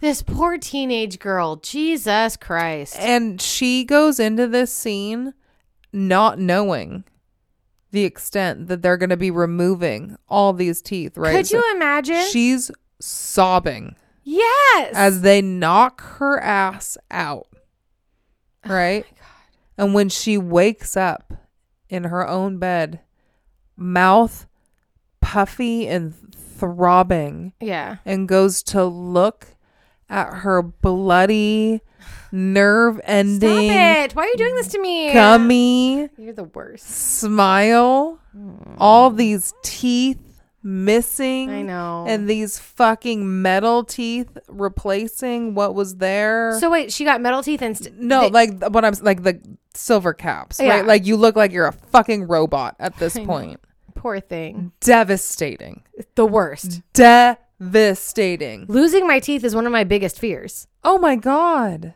So I'm just like I'm cringing. I'd rather you take one of my fingers or one of my toes before Whatever you take my, teeth. Okay. So she's refusing to go to this fucking cancer award Mm-hmm. because she has this mutant smile but the mom wants the money. Dee Dee wants that fucking check. Need that paycheck, baby. I want that fucking bread. So she gets what? Gypsy dentures, yeah. a retainer. Something like that. I don't fucking know. The real gypsy had something like that too. Yeah. Exactly. Right. That gives her enough confidence that she can go out on stage and put on the whole fucking charade. I would love to know what Dee Dee's end game was. Yeah. What's the end game? Right. What do we only do? yeah. Do we keep upping the ante until we kill our kid? Mhm. You have to kill her. Or we just keep her sick forever? So when I get, we're gonna get there because I do. I absolutely come to that point where I'm like, where is our ending point? Mm-hmm. So now that Gypsy has working teeth, somehow fucking sneaky doctor convinces them to come back. I don't know how. She offers like a free service. She offers like, oh, I'll Dee do can't pass up anything that's no free. anything that's free. Exactly. That's absolutely how she draws her in. Like I'm gonna do all this shit for free. Uh-huh. Okay. And that's how she gets to separate Dee Dee from Gypsy just long enough to be like, hey, you got teeth now. Awesome. Because you can fucking eat. Yeah. You are not allergic to these foods. Right. Here's a Coke. Yas, queen. Take a sip. Please. I'm a doctor. It's okay. If something happens, I'm fucking here. I'm here. I'm trained. right? We have a whole staff of people. you have teeth now. We can take the tube out. You're perfectly capable of doing these things. And now at this point, Gypsy also knows that. Correct, because she's been doing it. She's been doing it. yeah. So this is her almost like finally giving in and like asking for help. But it's so it's so intimidating. Yeah. Like could you've been living this lie Oh, you're terrified. your whole life. She literally she freezes. Yeah. She doesn't know how to react. It's she doesn't say yes, she doesn't say no, she doesn't do anything. Yeah. She just fucking sits there like, oh my God, you're confirming everything I've been trying to convince myself of. Right. This could be my chance. And she fucking blows it. Yeah. It's a lot though. It's a lot of psychological. Oh no, no, I'm not saying like it's not like a fault thing, but like no, I know. it. She just because mom freezes. mom barges in at this point. Mm-hmm. It's over. There's no there's no second chance. So in real life, it was a male neurologist who got her to stand up from her chair Yeah. and hold on her own weight and take a few steps. In the movie or in the miniseries, it's a female gastrologist who tries to get her to drink a Coke. Cuz it doesn't matter if you convince yourself of something. Right. To have a doctor Back you up.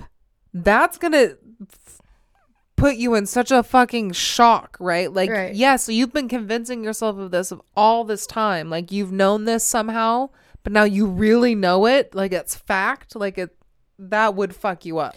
It's so, I- crazy. mhm, I, get it. Like I get her freezing, Right. and not knowing what to do. Well, and also this whole time she's had her mom controlling everything that she says, every way that she reacts. And also the fear, like, so again, it's not that she hates her mom.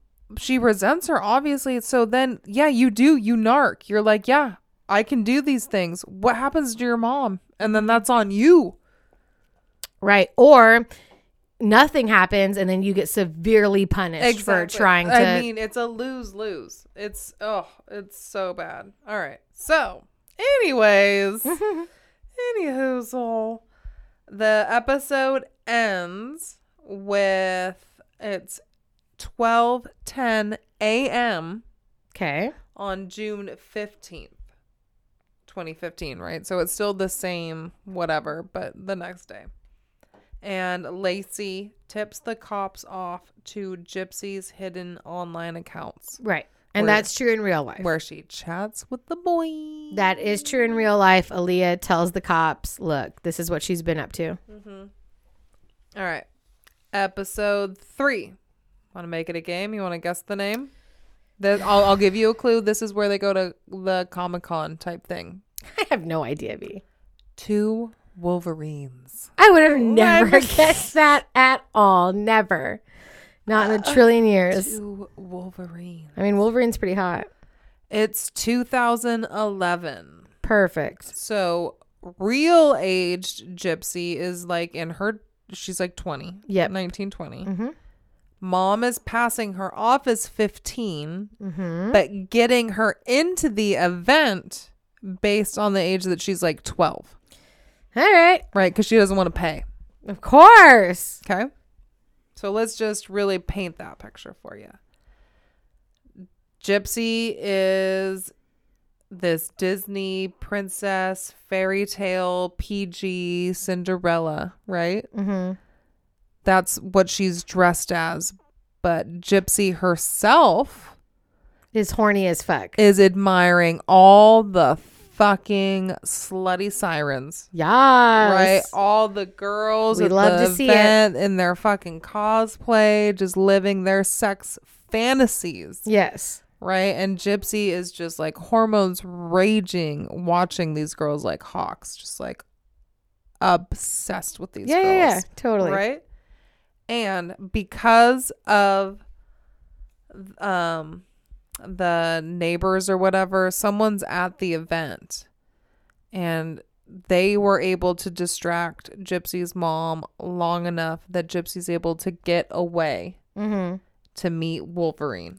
Wheeled fiercely away. Mm-hmm. I always love when she like like puts Oh, on the bu- book it. afterburners when Yeah. she's like wheeling really fast. Book it for sure. Okay. So she and this Wolverine spark up this conversation about, you know, their characters versus their real life, blah, blah, blah, blah, blah. She tells him that she's 18, Uh huh. right?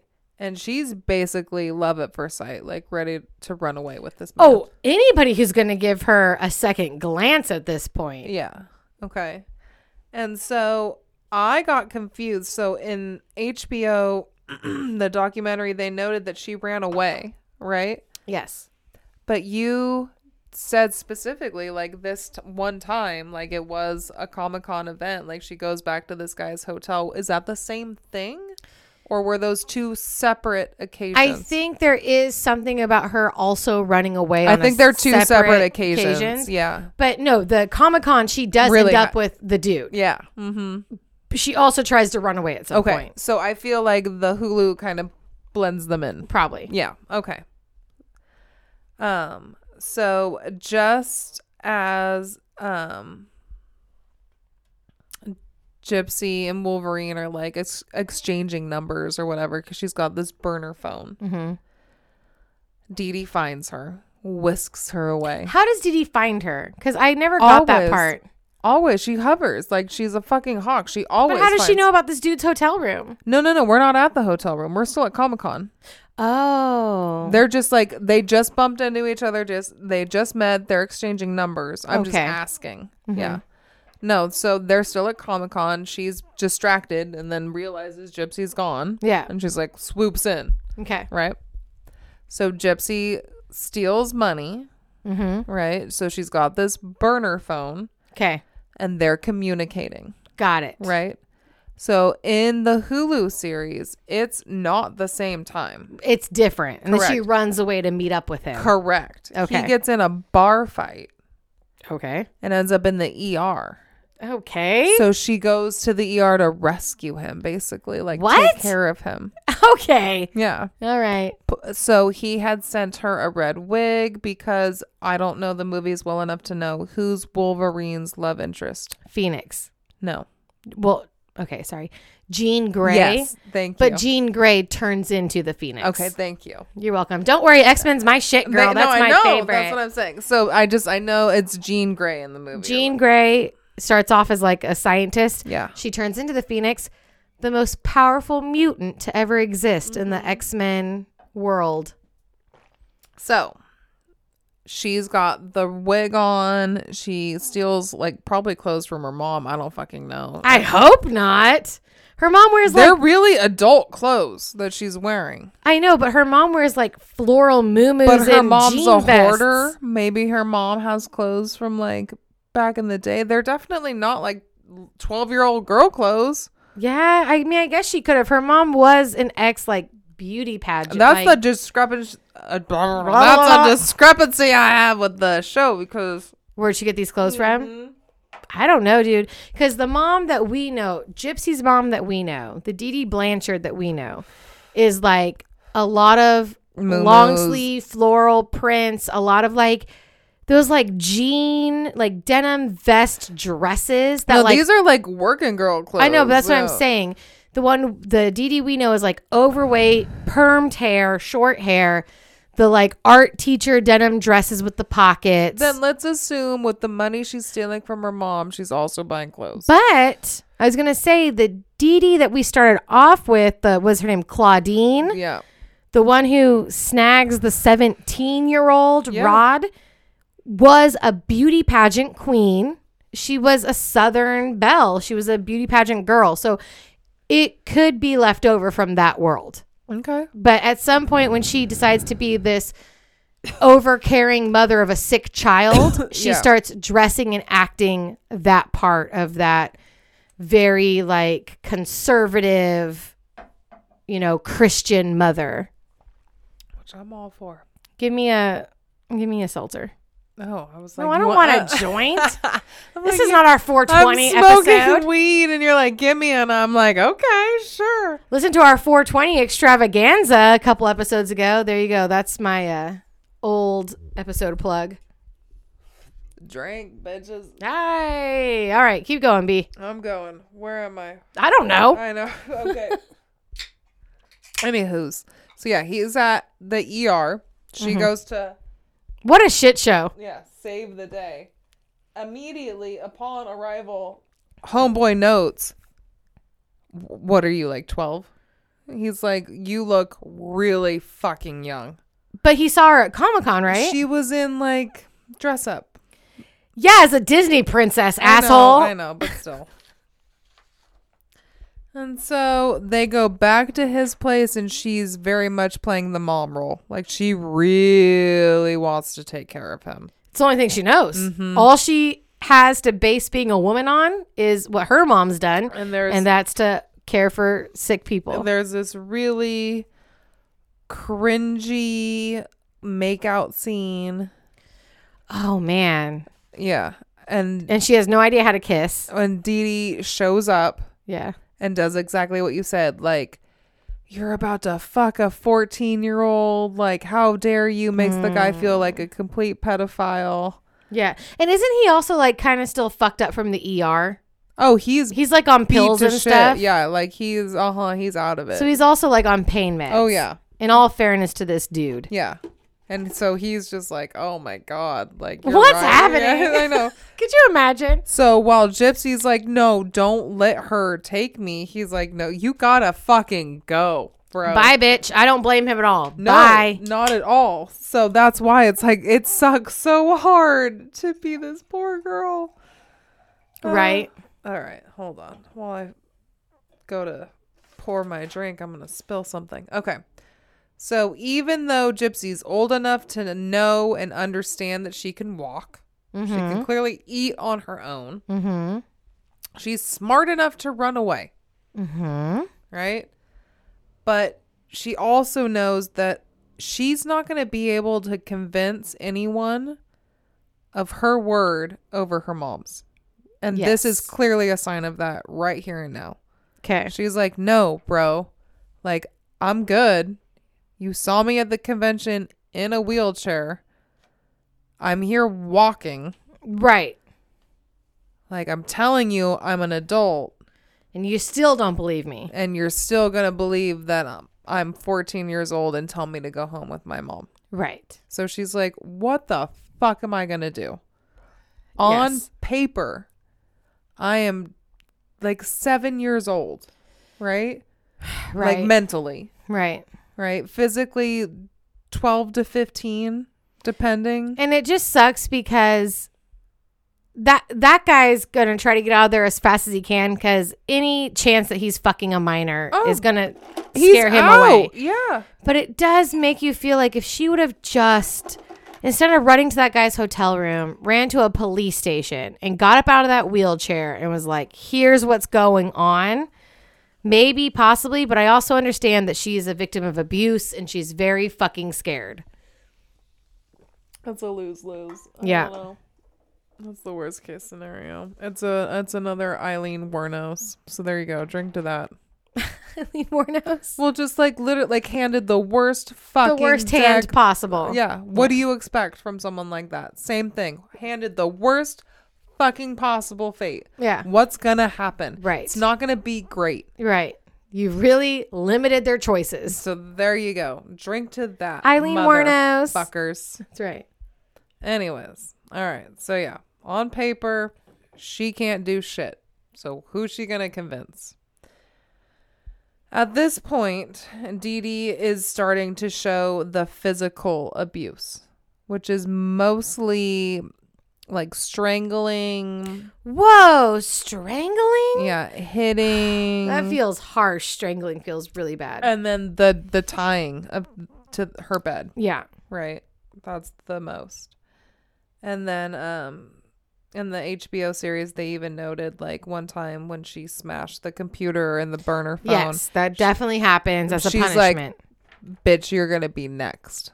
Yes. Like I'm gonna smash you fucking next. Yeah, I think she threatens to do the same thing to her fingers. Mm-hmm.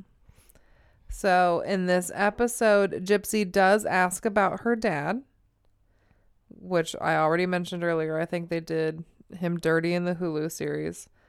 Um, HBO they kind of go over how he's like this dumb teenager. Do they interview him for HBO?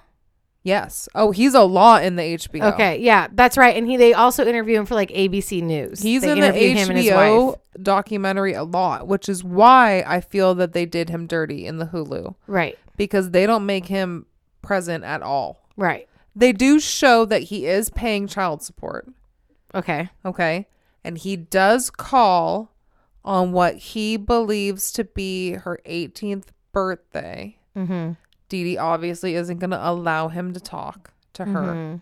Mm-hmm. Like, you really want to remind her that her days are coming to an end. Oh my god, bitch. Mm-hmm. Dramatic. And then I'll mention him again later. But he's obviously, he tried harder than that. He, he, Oh yeah, in real life, Exactly. he he was really trying. Him Right. and his wife, his new wife, were really trying. My he and the step mom in the HBO documentary are my favorite. Yeah. and that's why I felt they did him dirty. they are the- very cool people. in the whole They are cool, down to earth, and he was trying. right. So she's starting to ask about her dad a little bit, and um, so in the HBO series, they do note that Rod mentions that Dee Dee made him out to be the big bad wolf. Mm-hmm. And I just think it's funny Uh oh. That it's in this episode about the Wolverine, Oh yeah. right? I'm just like, okay, like I'm just trying to tie that together, right? Okay. Like Dee Dee built Who are the two Wolverines? well, obviously the one guy was dressed as Wolverine, Right. That she met. That's a so I I think her dad. The second Wolverine. Yeah. Okay. Mhm, the two will. Yeah. So that's why I I did. I liked that connection. I thought that was kind of interesting. Um.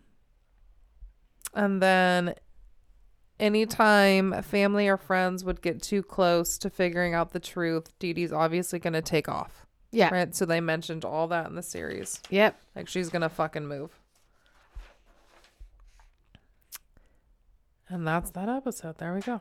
Beautiful. to move so easily, man. Every time we have to move, it's a big fucking ordeal. but they were also homeless a lot, so I don't think they had too much to move sometimes. There we go. That's true. Right? I just think of the few times that we've Girl, moved as a family. I'm like. Jesus Christ, Nope. takes It's forever. my my nightmare. Episode 4, Stay Inside. This title I don't get so much, but maybe you'll help me figure it out. 2013. mm-hmm. So her real age would have been 21, 22. Okay. Mom is celebrating the 18th birthday that I mentioned earlier. Because she's passing her off now as 18. Right. So she's we know she's born 1991. That is Right. fact. Mom is saying 1995, I Okay. think, right? So that's what we're going with. So it's her 18th birthday. Either way, that's a big fucking deal Yeah, of course. because now Gypsy is an adult, Yep. a legal adult. And technically legally in charge of her medical care. regardless of if of any disability or whatever. She's still a legal adult, correct? Mm-hmm. Right? So, Dee Dee has to meet with a lawyer. The lawyer is played by Brooke Smith. Who? Brooke Smith is the chick in the hole in Silence of the Motherfucking Lambs. Stop it! Stop it! The politician's daughter? Yes. Oh my god! I know. Who was also in Big Sky that Nick and I are watching. Yes. Yes. I will. I will drink to that. Right? That I told you, deserves bitch. a drink. I told you it was worth drinking too. that is so exciting. Mm. Does a great job for her like two episode cameo. Yes, of course she does. She was in Silence of the Fucking Lambs. Are Amazing. you kidding? Right now, here we are, a lawyer telling Dee Dee guardianship is unrealistic Mm-hmm. because even she can tell behind the facade Right. that Gypsy's capable at this point of taking care of herself. Right. Regardless of whatever bullshit disability you're claiming she has. Uh huh. She's like, however, there is also a thing called a power of attorney. Yeah. And this is actually something I deal with quite often. Okay, B. At Talk work. your shit. Okay.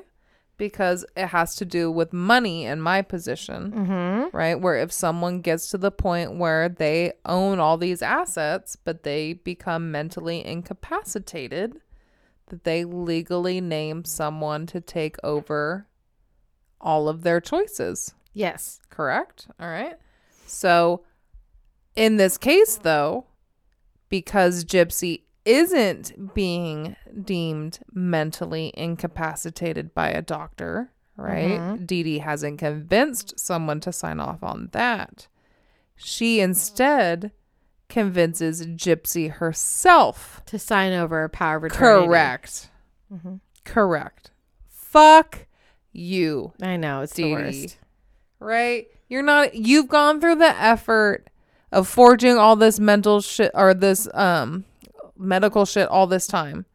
You're not going to get a doctor to name her mentally incapacitated. You're going to make her sign over her own fucking shit. So did that really happen cuz that pissed me off so hard, Nobody mentioned it, but I'm sure it did really happen. right? To get her to sign over her own fucking rights. Oh my god. So I want to note this is also the episode where her mom is diagnosed with the diabetes. Okay. So I wonder if maybe there's like her sympathy towards her mom and the illness or whatever.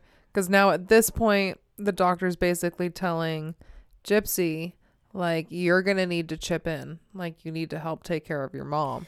For type 2 diabetes? Right. Because her mom needs to be held accountable for an ex- exercise regimen. No, she does. Like, No, I know. They require, she's not they. Her mom is requiring Gypsy to give her the shots, even though she knows Gypsy is afraid of the shots due to her abuse. so you think this is just another way for her mom to, like, she's manipulating her diagnosis to, like, get even more attention? And if she gets sick, it's because of Gypsy. This is crazy. Yeah. So all of this is going on in the show, which was not mentioned at all in the documentary, which is why I'm wondering if it was like fabricated or not. It Like, if- could have been. right. But it, it, is seems I know. Absolutely nuts. It's absolutely possible based on what we know about Dee Dee, but because of the extreme length, I'm just like I'm wondering like, oh, did they make it just for the show? I just can't believe that like you got yourself into this diagnosis and the idea that it would be anybody else's No, responsibility it's other Gypsy's than responsibility. your own to Yeah, get no. your out, or to take care of yourself is I, I'm a type 1 diabetic which I have no Mm-hmm. control over. That shit just happened to me. but I can't change Dee it. Dee is this master manipulator. I know, but that's what I'm saying. It's all bullshit because Yeah. I have no choice but to deal with it. And I take care of mine. My blood sugars are in control. And I'm raising three fucking kids and working full time. Like, there's no excuse you can give me in the world that this woman cannot take care of her own shit. So, And I get heated. I'm sorry. for Gypsy's 18th birthday, Oh, wow. her mom gives her two pet guinea pigs. Yes, this is true. It is Yeah. amazing. I forgot about that. I them. fucking actually. love that. It's not even that I didn't write it down. I Dude, totally, I'm drinking to that. I completely forgot about the guinea Yep. pigs mm-hmm. because Gypsy has to set them free after she kills her mom.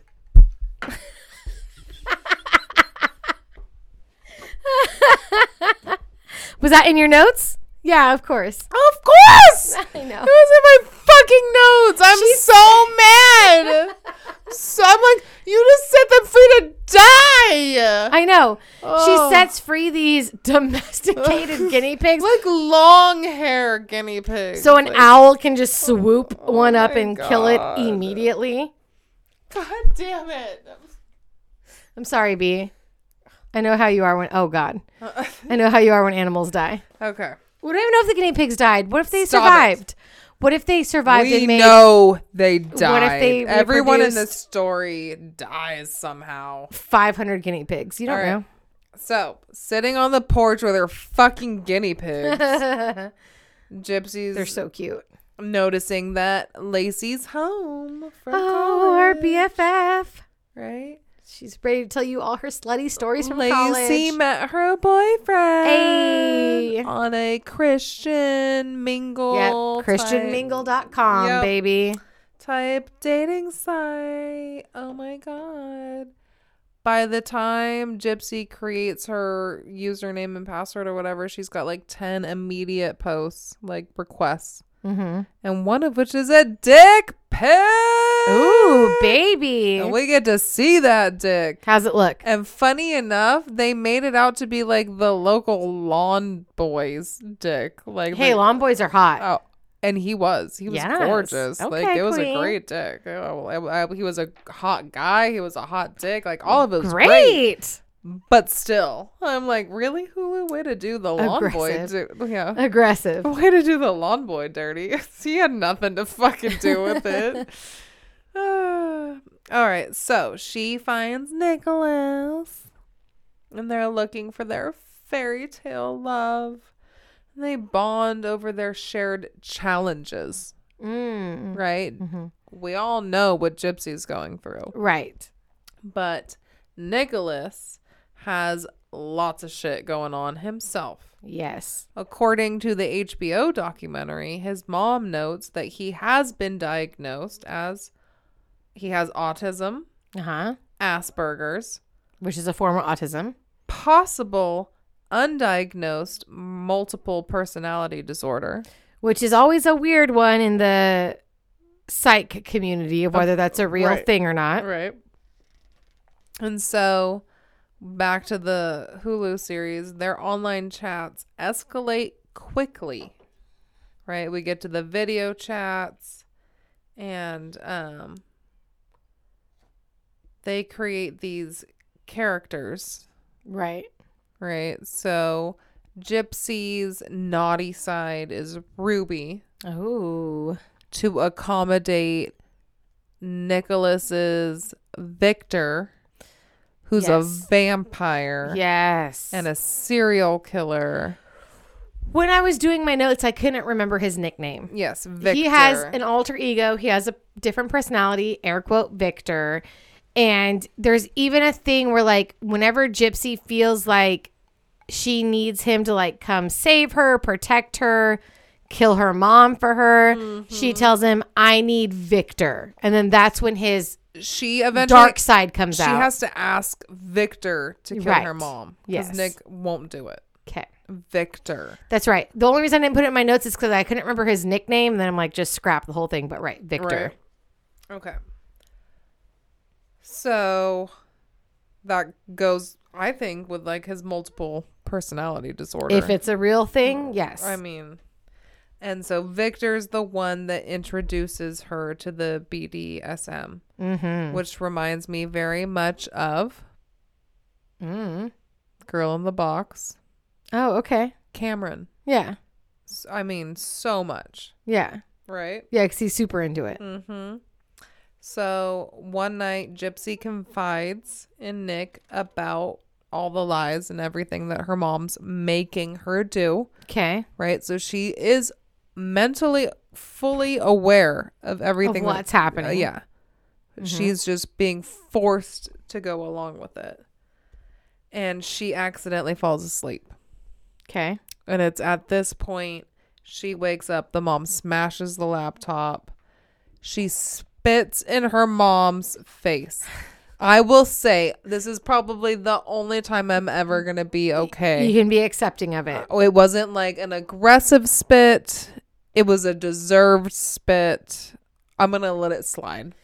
B, how do you feel about the new generation, Gen Z, No, they can fuck off spitting with on their each other? spit. Have They you seen the TikToks of them spitting in each other's mouths? No, because I am Ooh. not on that for you page spit bullshit. Me No. neither, but every time, every once in a while, No. one sneaks up on me. No. They're very into spitting on each other, No. spitting in each other's mouths. Our baby, Two Turn Tony, we've Oh, we've bought his Oh, beer bong. Of course. Many a Two Turn Tony's videos of are of him spitting in girls' mouths. Yeah. Sounds about right. Bailey's so disgusted she wants to just I drop the subject. She's um, giving me that stern look. Okay. Okay. Okay.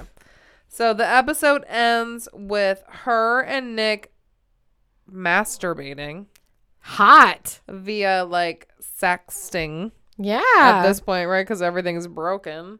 But about their fucked up fantasies. Okay. Right? right? We got this.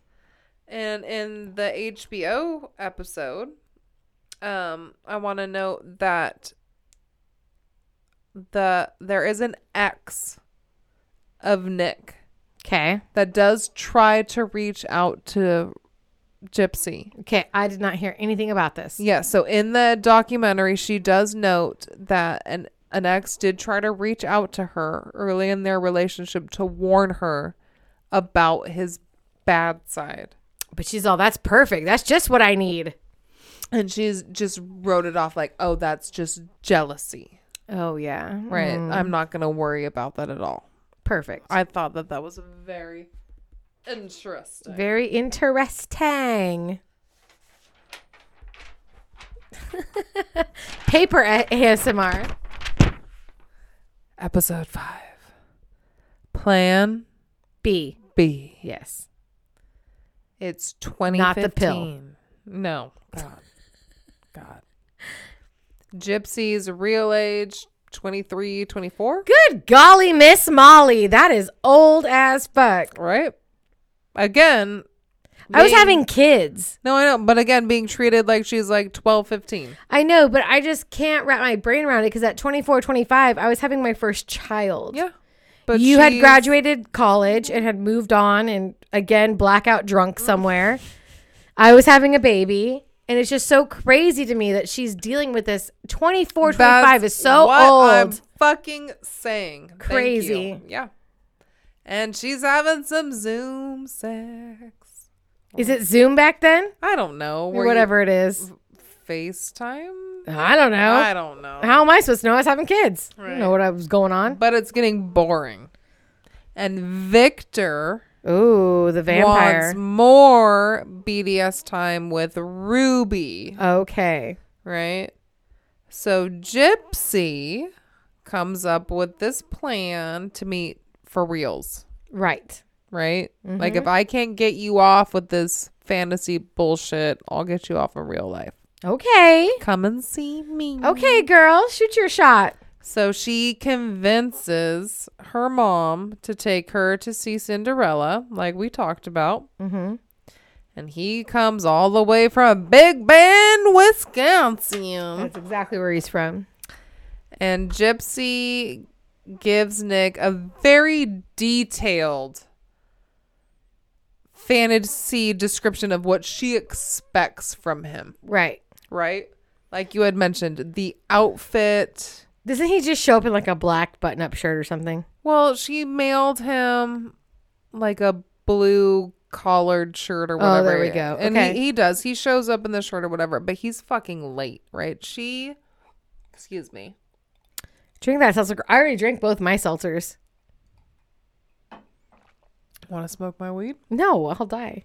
She wants him to be there much earlier so that when he opens the door, he can say this line like, No princess should ever have to open her own door to really impress the mom. Mm, yes. Right? Like he really has to go above and beyond to sell Dee Dee. Yeah. But he mm-hmm. fucks that all up. Of course he does. Who's gonna do that shit? right? This poor, mentally challenged, whatever Lost in the sauce. soul shows up late, panics, Right. sees them at the concession stand, and Right. runs up and goes, No princess should ever have to open their own door. Oh, no. And so Dee Dee's like, What the fuck, bro?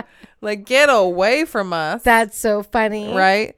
So they go into the movie theater, and there's only like a few handicapped stalls or whatever, mm-hmm. right? Little seats. On the platform. There's Yep. like two or three or whatever.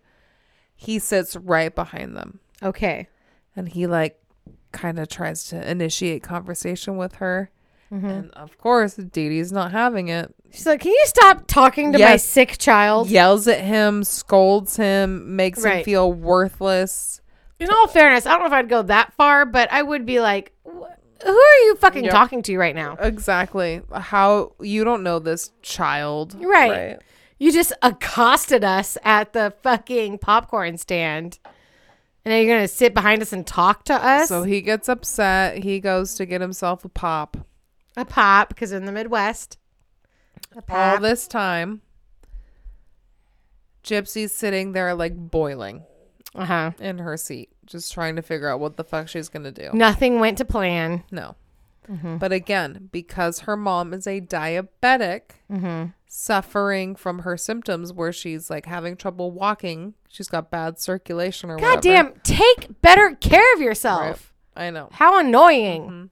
She can excuse herself. So that's why I'm wondering, like, how she was able to excuse herself in real life versus how. No they- idea. I know Somehow she got in that bathroom. though. exactly. So she gets in this bathroom, and like I say, it's a luxury stall. I would fuck in this bathroom. It is Hey, like well, literally. you would fuck in any bathroom. I would. It doesn't matter. I know. So they're in this handicapped family restroom. It's like a whole suite, like Right. set aside just for them. Yep. She lays her Princess Cinderella gown down on the floor and she loses her virginity. Beautiful. And they're in love. of course. Like it's everything she ever wanted it to be. Mhm. Like she's above the stars and moon. Like it's oh right. they're so happy. And so she goes back and she finishes the movie and they're leaving the movie. Oh my god, mom, wasn't it beautiful? Blah blah blah blah blah. Mm-hmm. And finally, Nick nails it. A princess shouldn't have. Oh my God, we're still trying this shit. and the mom is like, "You goddamn fucking creep!" I'm gonna call it. God. it would be so creepy. Could you? In, in all fairness to Dee Dee, I know. it would be the weirdest interaction ever. I know. All right. So they go home and Gypsy gets like a weird message from Nick like I'm to your mom is not nice. Like she's on my bad list now. Oh no, not Victor's bad list. Right? And I'm to call her. I'm to tell her what's up. Oh, okay. Right. So she's like, no, don't call my mom. But of course he calls. And so he's like, this is Gypsy's boyfriend. I'm to be her husband, the Oh. future father of her baby. Okay, Victor, talk your shit. It is like, you have no idea what's about to happen to you, blah, blah, blah. And so Gypsy gets herself tied up. I would assume this is what you said, like, what, two weeks? Yeah. Right? Mm-hmm. Mom's like, You told me you didn't know this boy at the movies. You know this boy at the movies. On a side note, how hot is it though that he's like the first and only person to ever stand up? He's To her mom. willing to do fucking anything. Nothing hotter. For her. Nothing hotter in the world. Literally thinks that he is hit like her knight in shining armor. Okay, I don't know if I'm going to edit this, edit this out later, but let's get real deep and personal right now. Do you want to? Yeah. So my stepdad was abusive for from the time I was what a tween, Yep. all the way through the time I was a young adult, mm-hmm. and then I started dating who's now my husband, and I fell in love with him for a lot of reasons. Yep. But he was the first and only person to ever stand up to my stepfather ever in my life. And he was, we were at my mom's house, and me and my stepdad got into a huge fight. And I was being a little shit. In all fairness, I was being a brat. And I threw something at him and I was talking shit. And my stepdad went to go punch me. He went to go, he balled up his fist. And, and this is a much bigger man than me. He's like, six He's- three, he's six four. Yeah, and I'm five foot two. No. And he went to go hit me, and I put my hands above my head and I ducked down to like block the hit. And before he could even hit me, my six foot four, 280 pound boyfriend, who was a all star linebacker in high school, came up, stopped him, grabbed him by the throat, and picked him up and held him against a wall and told him, You're never gonna fucking touch her again. And that was it. And that was the last time we ever got into a big fight. It was the last time my stepdad ever even yelled at me or tried to do anything physical because I finally had somebody who would defend me. And there's nothing hotter. And I don't know if that's fucked up. I don't know if that's a good thing or a bad thing. That's a good thing. But absolutely. And it's been fine since then. But I finally had somebody who would like stand up for me. So, So I get it a little bit that like the fact that he's finally standing up for Gypsy, super hot. And I'm gonna back you up. You shared something personal. I know my mom will never figure out how to fucking listen to this podcast. you know that when my dad drinks, he can be very verbally abusive. Yeah, he can be a dick. Real bad. Especially when my husband is not around. Right. Very Right. interesting. Mm-hmm. It's that whole alpha male thing. He chooses to go at me, especially about that. And so, of course, I also have a husband who's very defensive, and it is. It's like it's it's not to say that we can't do it for ourselves because we are very strong in our own right right. and we can obviously defend ourselves, but to have these men in our lives who can back us up Right. and be there for us Great. it means the world. Of course. It means everything. It makes you feel a love that you deserve that you don't truly understand until you have it. Right. Because for both of us, it's somebody putting us first for fucking once. Which we don't do ourselves. And We that's why it's so hard to really comprehend it. we don't do it ourselves and then like my mom always put me second to like my stepdad and to addiction and all the adults in my life i was always second to like addiction or to relationships so to find somebody who, Who put puts me you first, first? It's you don't want to believe that it's real. It's so hard. but it is Yeah. and it's hot Yeah. so i get it i Yeah. get where gypsy's coming from Yeah. he's standing up to her mom no one's ever done that before for her No. Mm-mm. Mm-hmm. And he's all in. yep He'll do anything for her. So that night, they've got their plan, right? Gypsy is going to use the money that she stole from her mom mm-hmm to buy this ticket to get Nick in, whatever. But because of the fight and everything that happened at the movie, Gypsy sees her mom doing her nails. mm-hmm She's having a really hard time again because of the diabetes to reach her feet. Yeah. So her nails are out of control. Super crazy. And so she says to Gypsy, like Gypsy offers to help, and she's like, don't hurt me, Mm-hmm. which I think is really interesting. The the Hulu series puts it in here because according to the HBO documentary, those are literally the last words that Dee ever said to Gypsy.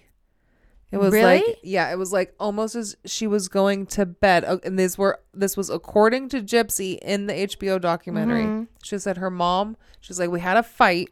Mm-hmm. So I offered to do my mom's nails. And we painted each other's nails pink and like we were having so much fun and it was such a great night or whatever. And she was going to bed and she's like, Gypsy dear, like please don't hurt me. Weird. Almost as if she knew. Something was afoot. Mm-hmm. Weird. But the HBO or no, but the Hulu series made it like played it off like it had something to do with the diabetes. Like I'm so frail. Like please be gentle. Please don't hurt me doing Again, this is all shit she's doing just to get attention because there's lots of type 2 diabetics who are not my whatever. but uh, but absolutely according to Gypsy's own words in Yeah. the HBO documentary, please don't hurt me was literally the last thing Dee Dee, Crazy. her mom ever said to her as she went to bed the night that Nick came to kill her. That's crazy. Yeah. Okay, we've got a new episode. Episode six. A whole new world. Okay, Aladdin. okay, Princess Jasmine. We start back in 1991. Oh my God, we're going backwards. We're going to Gypsy's birth. Fantastic. Right, so we're going way back in time. Mm-hmm. given some of the like background, right? Uh that the HBO documentary doesn't really do. So Gypsy describes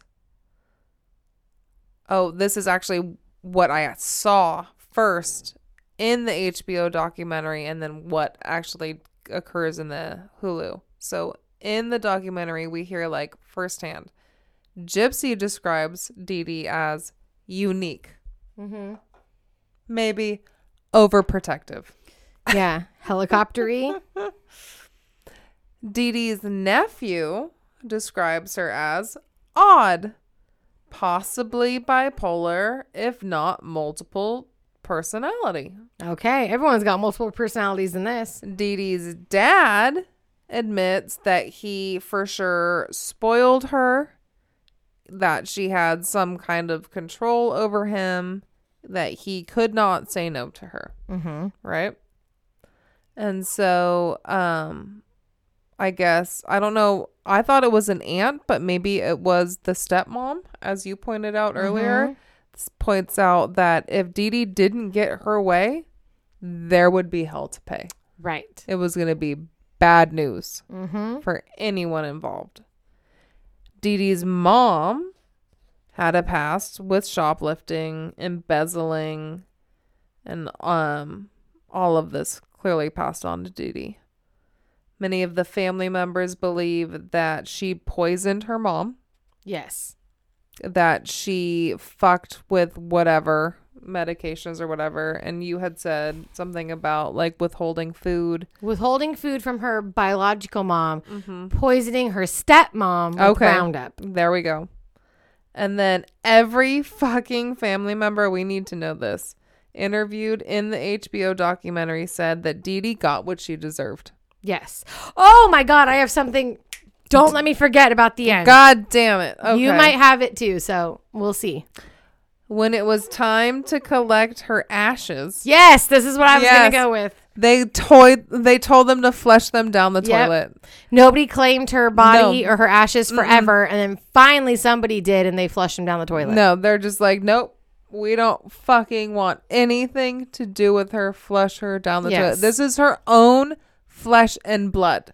Yes, This is her own family saying Yes. these things, because she's a piece of shit. right? I mean, you just you need to get that. Regardless Right. of if you agree whether or not people should kill other people, It doesn't matter. She matter. was a piece of shit. right.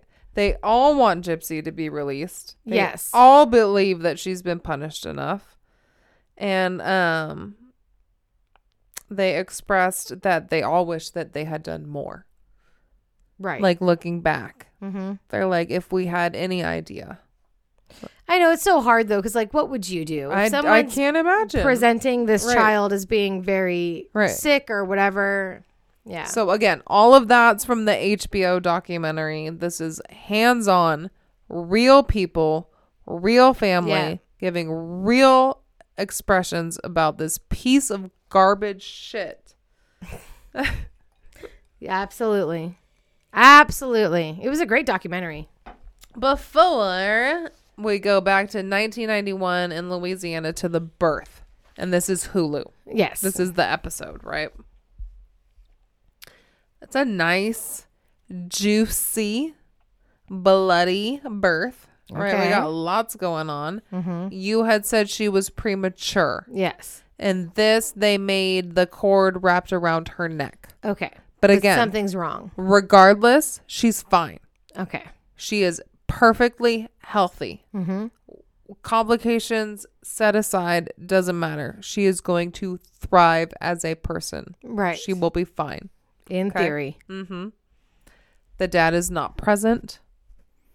Weird. Okay. All right, which I wasn't sure if that was real or I, not. no one's ever said anything. I don't Mhm, know. He was not there, but of course, Dee Dee's mom was there. Mm. And the way that Hulu painted the picture of Dee Dee's mom, girl, Is she like Dee Dee?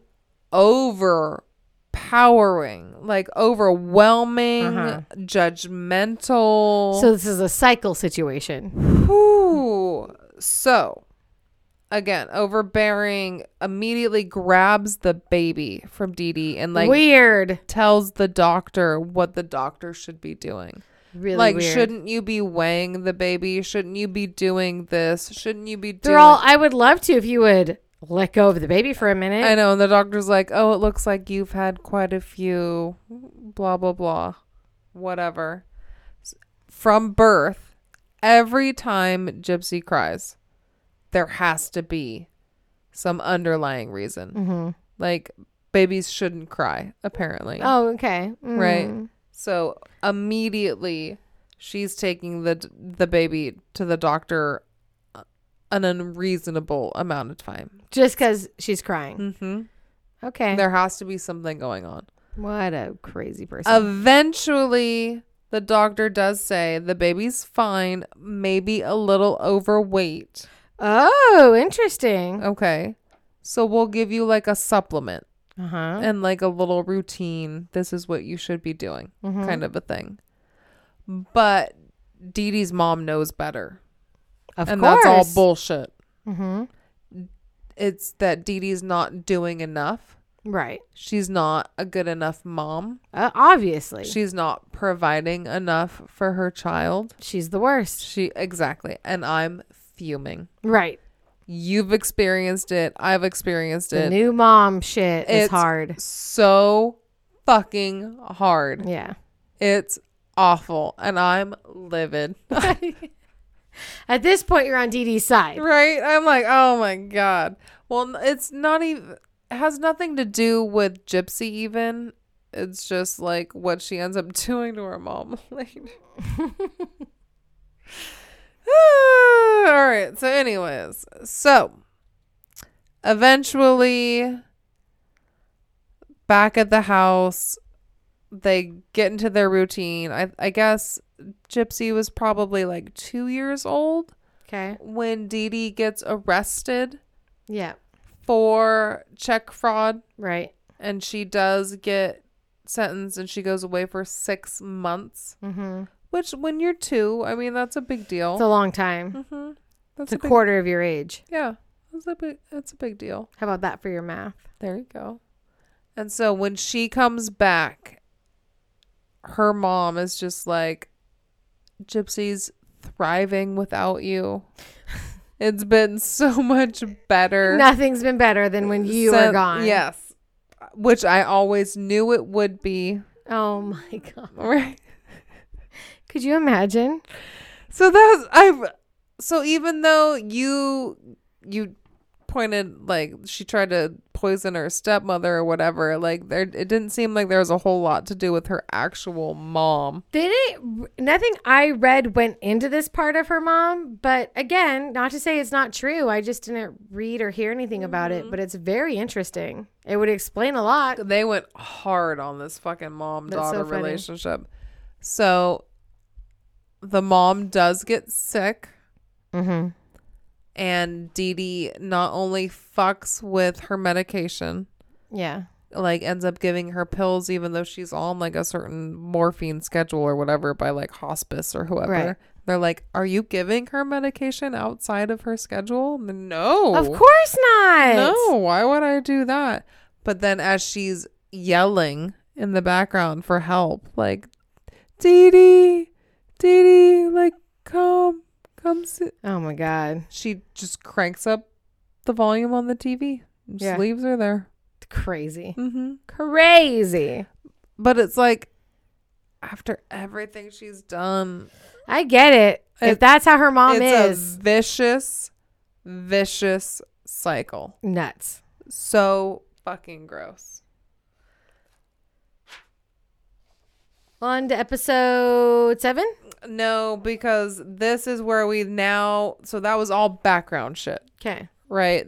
The interviews, the background What's presented at the. up to this? Yes, we're back to the present Okay. of this current episode, and we hear the sounds of Dee Dee being stabbed, calling out for Gypsy, and flashes of light, but we don't see much of anything. Mm-hmm. right?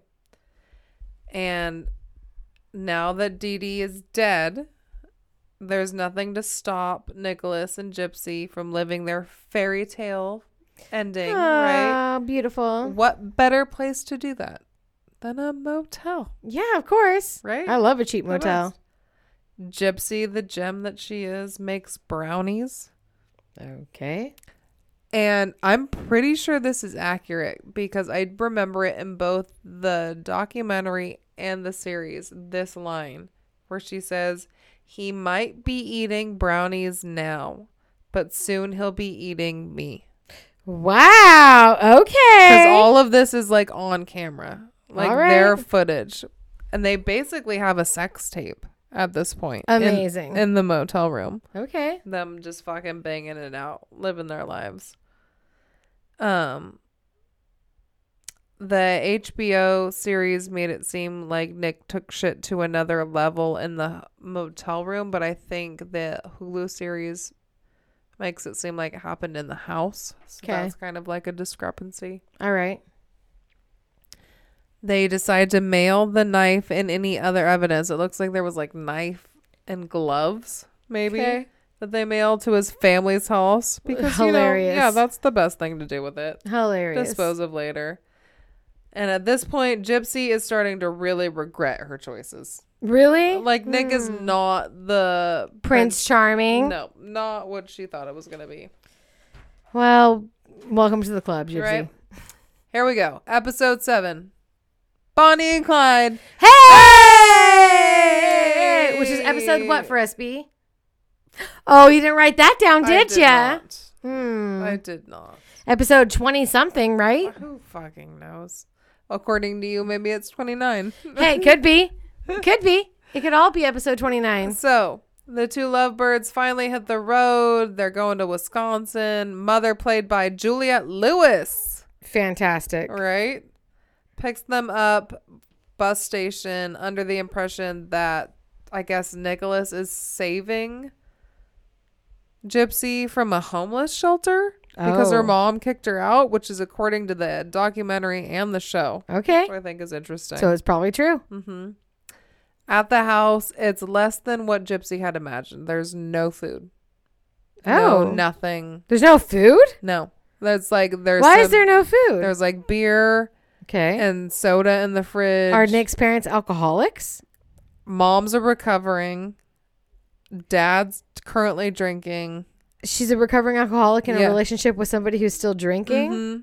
Fantastic. It's not a good situation. Basically, There's no food? no. Oh my god, it Nick- sounds horrific. No, Nick says that he just got a job at a pizza place.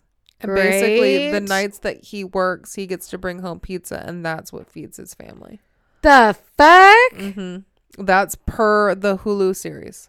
And the parents aren't this- working? None of this was mentioned, obviously, in the documentary. All right, fine. Just the no food is so unsettling to me. I'd be so upset. Gypsy's pissed. Of course. She's lived her whole life being denied food. Yeah. So she teaches Nicholas how to lie, how to Oh. con people. Right? So they go to the grocery store and she teaches him believe what you say and people will believe you too. Okay. Right? Mm-hmm. And this is where I get pissed. You had mentioned the McDonald house earlier. Mm-hmm. She's been trapped in a wheelchair her whole life. Right. Like I feel like more than anything that's like the one thing that's really just been like chaining her down Mm-hmm. to this existence. She's more than fucking happy to get in that motorized little scooter And to beg get for sympathy yeah and to steal and to con people. apples and trees, baby apples and trees. That part really got sour with me. Yeah. I'm like, okay, this is where shit gets complicated. And so, um, they go back to the house with their stolen, conned groceries or whatever. She kind of has like a mini panic attack. Like, I need some medication. And Nicholas is like, well, we didn't get any of that while we were at the grocery store. And she's like, you don't have any? you don't just have meds on like hand. how how can you not have a plethora a closet full of meds. right like that's shocking Right. shooketh that there is not a plethora of drugs just for my chew thing chew thing Chew thing. chew thing Chew thing. and um so again she's really regretting her choices and she decides that at this point it's time to alert people to her mom's body Right. because she's feeling very guilty mm-hmm. Like she can't be left alone so they do their Facebook posts. Correct. And the fucking SWAT team is sent in. Mm-hmm. So that's why I asked. I'm like, do you really think the SWAT team got called in? They fucking drag his parents out into the grass in the middle of the night, laying down on their stomachs. Well, if they think that Nick kidnapped a severely handicapped child, okay. possibly I guess. It just seemed really dramatic. over the top. Yeah. And not only that, they find the two in a fucking closet? Yes, that I do remember. Is that real? I don't know, Okay. but I remember it from the that was act. so funny. Yeah. They're hiding in the closet together. And the whole time, the mom is just like, My son is innocent. The only reason he's doing any of this fucking shit is because of this girl. And then finally, we get to the questioning by police that the HBO, blah, blah, blah. mm-hmm. Right. Full circle. We're getting there.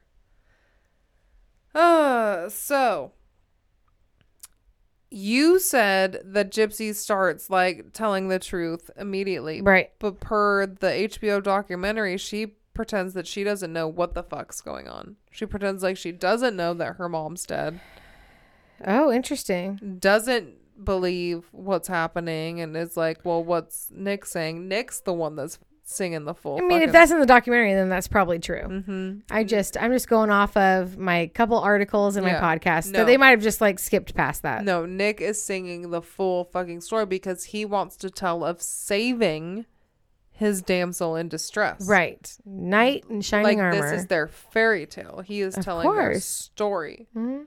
And she's like, No, like, what do you mean my mom's dead? I have no idea what's going on. And the guy's like, I can't help you. You are literally digging yourself into a hole. Like, and how do you explain, first of all, not being like medically incapacitated, and second of all, being with this dude? Yeah. And so at this point in the Hulu and the HBO, they're like word for word in the Okay. interview. Like they cover it exactly. So you decide which one you want to watch because both are extremely accurate. Okay. Right.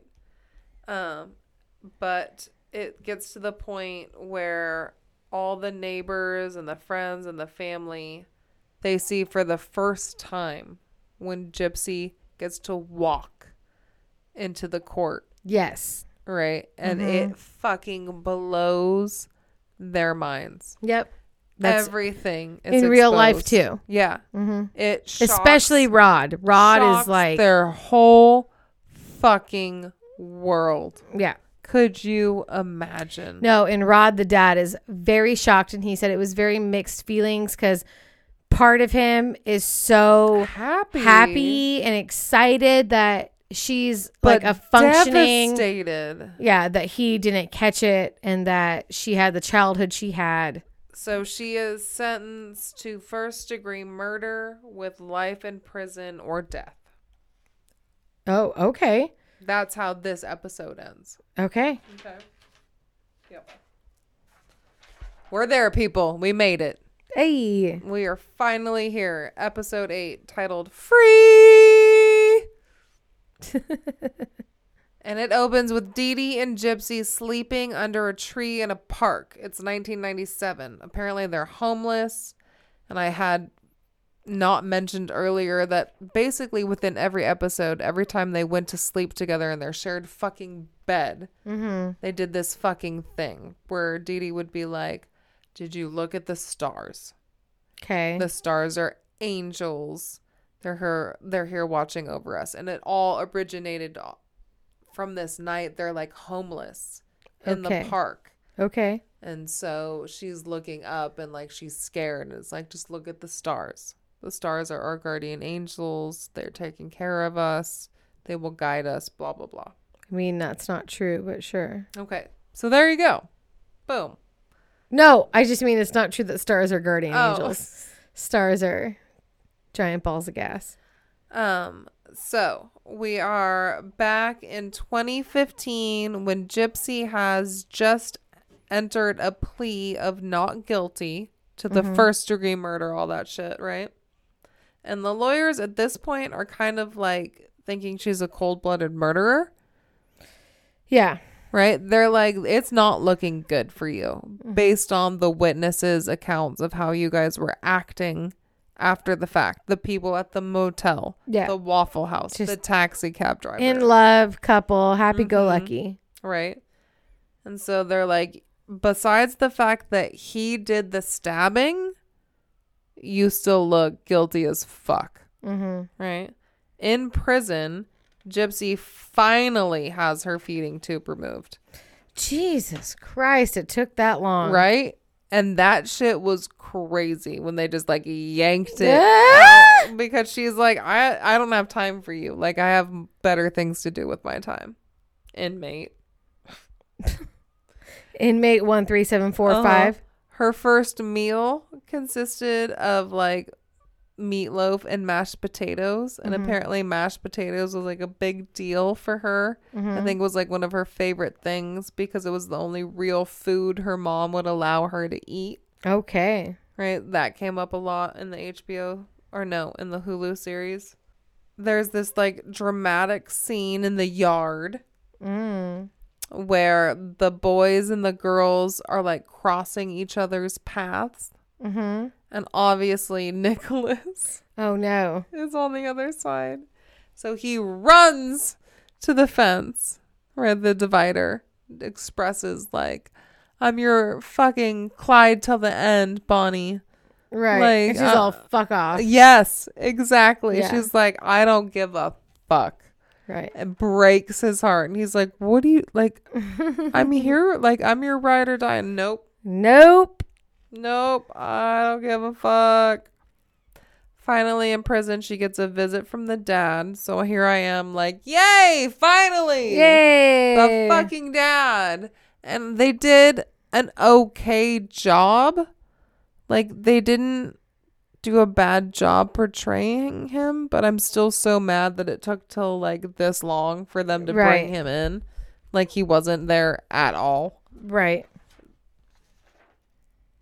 Um, and it's her dad that provides all the medical records and everything that they need to really prove the child abuse. Okay. Right? He's the one. All right, Rod. Okay. So now the case is separated from Nicholas's because she was acting in self defense, Yep. right? So hers goes down to a second degree, eligible for parole in 2024. Okay. Okay. But, are you ready for this? I'll throw this at you. Uh oh. I'm curious if somehow this could be like a à deux. Uh, maybe. right? Nicholas is so consumed in this fantasy that Gypsy's created. Gypsy's so consumed in this fantasy that are like the whole thing. I just feel so bad that with everything he's going through, the diagnosed Asperger's, autism, whatever, the possible multiple personality disorder, and he gets first degree murder life in prison, Right. right? You think he should be in like a mental hospital? Yeah, absolutely. I think so. I don't know if it. I don't know if it's a à deux for me because I would say, if anything, no disrespect to Gypsy, she had a horrific childhood and she had to take drastic measures to get herself out of it. But I do lean more towards the idea that like Gypsy manipulated him. Yeah. You know, so who either knows? way, who knows? either way, we can agree like the system failed both. Yeah. Clearly, Mm-hmm. right? There's no argument there. And so I also like to think like if somehow Dee Dee had survived, What would happen? yeah, I don't know. right. That shit blows my mind. Would like, she have taken control over what Gypsy it- again? No, like what would she be held accountable for? Like eh, no, any of it. Exactly. That shit blows my fucking mind. If for some reason Gypsy managed to survive. Right. Mm-hmm. I know what would have happened, and what would have happened if she would have never gotten Nicholas to stand up for her and be on her side. Yeah. Like, like we said, would What would have happened to Gypsy? Would Dee have killed her Yeah. eventually? Uh, Once she reached the age of 18 and had to sign off like power, like that shit's getting too complicated. And also, I could see her accidentally killing her, not even meaning to, but all the weird concoction of medications and Yeah. surgeries and all this shit, I could see it just like going left on her Yeah. and her accidentally killing her daughter. Well, especially if she could barely take care, care of herself. but then think of all the attention she would have gotten for a dead kid. Oh my God, she would have loved it. All the attention. God. So finally, they close it all out with Gypsy's point of view on how everything went down that night. hmm Right? It's solely from her point of view, where Nicholas shows up that night. She walks him in, and it's they're scared. hmm It's not the sexy online fantasy. That they had been hyping up. no, they're fucking scared. Yeah. This is not fun for them. He's shaking and got the knife, and she goes and hides in the bathroom, basically like in the fetal position with her hands over her ears, listening Mhm. as her mom screams out her name, Yeah. right? Just awful. Right. Awful. And that's why I love that Cherie was there to suffer through all that with me. Like, hey, you want to watch this episode? with Yep. me?" It's this great show. You want to watch it? Mhm. But never once do we get to see any kind of stabbing or anything. It's just her in the bathroom, images flashing, whatever. Like we don't we don't see anything. Yeah. Okay. And so when all is said and done and they're cleaned up and they pack or whatever, this is what I'm saying. So according to the Hulu, like Nick fucks her there in the house. Right. And that's according to the real life And case shit, as well. she gets rough. Okay. right? Nick says it's consensual. Gypsy says otherwise. Like, Okay. no. It All was right. more of the rape fantasy that Victor had plotted in the whole Facebook post, Right. right? Like, kill the mom, rape the girl. Right. Mm-hmm. And the last thing we see is Gypsy alone in her prison cell, like resting her head on a vision of her mom. Okay. And that's how the Hulu series ends it all. Fantastic. But I want to note that in the HBO documentary, they ended on a much higher note, Oh. and it made me cry like a fucking bitch because her dad's not a fucking piece of shit. nope. He was trying the whole time. He gets a visit with her. Mm-hmm. Her him and the stepmom, they're both excited to see her and they both like on the way to the visit joke like you're going to cry, no, you're going to cry kind of thing, right? Yeah. And the second he sees his daughter and they hold each other and they just like break down in each other's arms, Aw. I'm dying. like the love he has for his daughter and how sorry he is Yeah. and just everything. It just, oh my God, it killed me. It was Aw. incredible. so sweet. So I'm for sure gonna give like the documentary a five. Like clearly, Five knives? Like it's it's a documentary, whatever. But I am gonna give the Hulu a four, Okay. and I've got my reasons. So my reasons are um one you actually cleared up for me. I thought that the neighbors were bullshit. I thought they were fictitious like characters. Uh-huh. Right. So you did clear that up for me, but still I thought they paid a lot of attention to that to like create this drama. Um that we never actually got to see any of the stabbing just because I'm a sick Right. Horrible you want to see the violence. just I, the way that they were so dark and so graphic Right. with everything else. How hard would it would have been? to show the stabbing. like really, just give me something. Throw me a bone. Okay. I hear you. I'm with Right? you. Mhm. How dirty they did the dad That's a little fucked up. and the back and forth in time. It fucking kills me. Oh, we're going to start with 2015, tw- 2009, 2011, 1999. I'm like, where the fuck are we? What is happening? Like, do an episode in the past mm-hmm. all about the mom. You want to go in chronological order. Yeah. Tell me all about the bullshit past, Dee Dee's fucked up relationship with her mom, whatever. Give me the birth. Give me the this. Give me the that. Like, stop bouncing back and forth because the way I said it to you was not as easily as it was Right. portrayed in the episodes. It was mm-hmm. like clips here and there. And I'm like, why is that necessary? Right. It doesn't build any suspense. It just makes me confused and it makes me mad. Makes you mad. Makes me mad. you think you're clever, editors. You think you're earning your dollar. You're So- fucking not. You give Mommy Dead and Dearest five knives, but you give the act four, four. knives. Fair, still a high score. It was fucking awesome. I really I Joey King killed it. Killed it. killed it. not to be not to be No. confused with Jaime King. no. Mm-mm. Fantastic. Really, yeah. Really and what about your look of the week, B? Okay, so I'm trying to go for Gypsy. Yes. Right? What is this? Elisa Frank?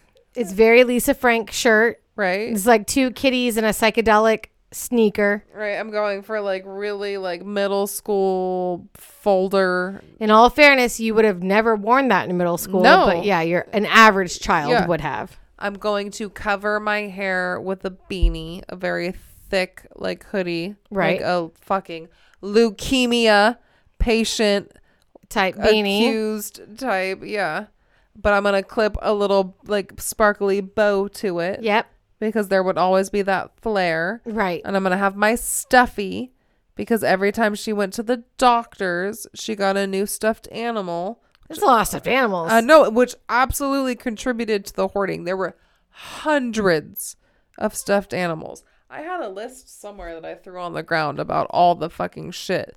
But and also, that's really like Gypsy at some point had to stop liking that and then Of playing into it for her mom. absolutely, At some point, you don't give a fuck about that stuffed animal anymore, but then you have to act like you care about just it. Just for her mom to Right. appease her mom. right. And the same with the dressing up for Right. the Comic Con and as the princesses. She didn't want to be the princesses. No, she wanted to be a hot girl. and that's why I've got this stupid makeup on my face, like the stupid rosy cheeks and Very like Mimi the from Cin- Drew Carey show. the Cinderella blue eyelids, Mm-hmm. like the very cheesy adolescent Right. type of makeup. Little girl playing makeup type Mhm. makeup. Yeah.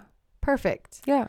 And I you'll see a cameo of my hands Yeah. in there. We're gonna try to like, you know, put me in as Dee Dee, Mhm. grabbing onto you. Yeah. Stop fucking talking. Exactly.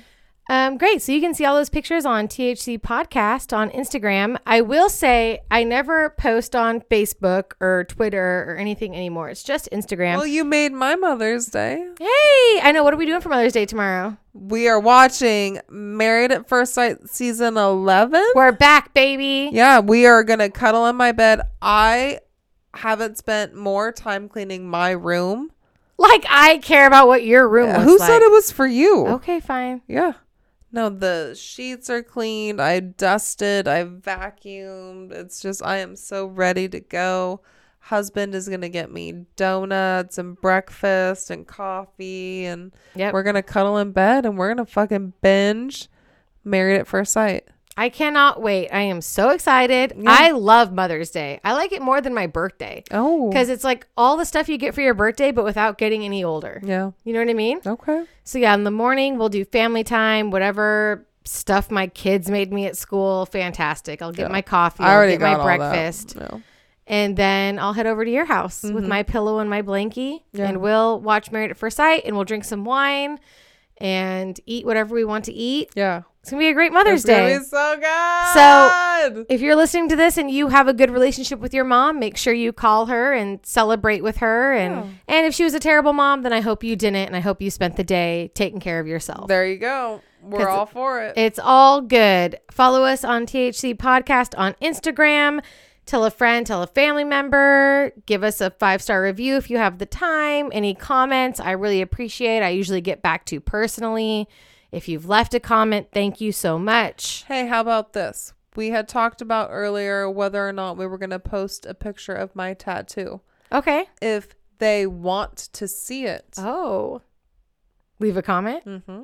Leave a comment if you want to see B's tattoo. Right? Even just one comment, Just we'll a- post it. Just a little. Mm-hmm. and if you've listened this much, thank you so much. We appreciate you. Seriously. you. Tell your mom about us. Your Yeah. mom wants to listen. My mom can't figure it out, but sure. Tell I don't your know. mom. My mom can figure it out, but I don't think she wants to listen because sometimes I put my parents I on know. blast. I wouldn't want to listen. But whatever. And we will see you. next time. Happy Mother's Day, y'all. Bye.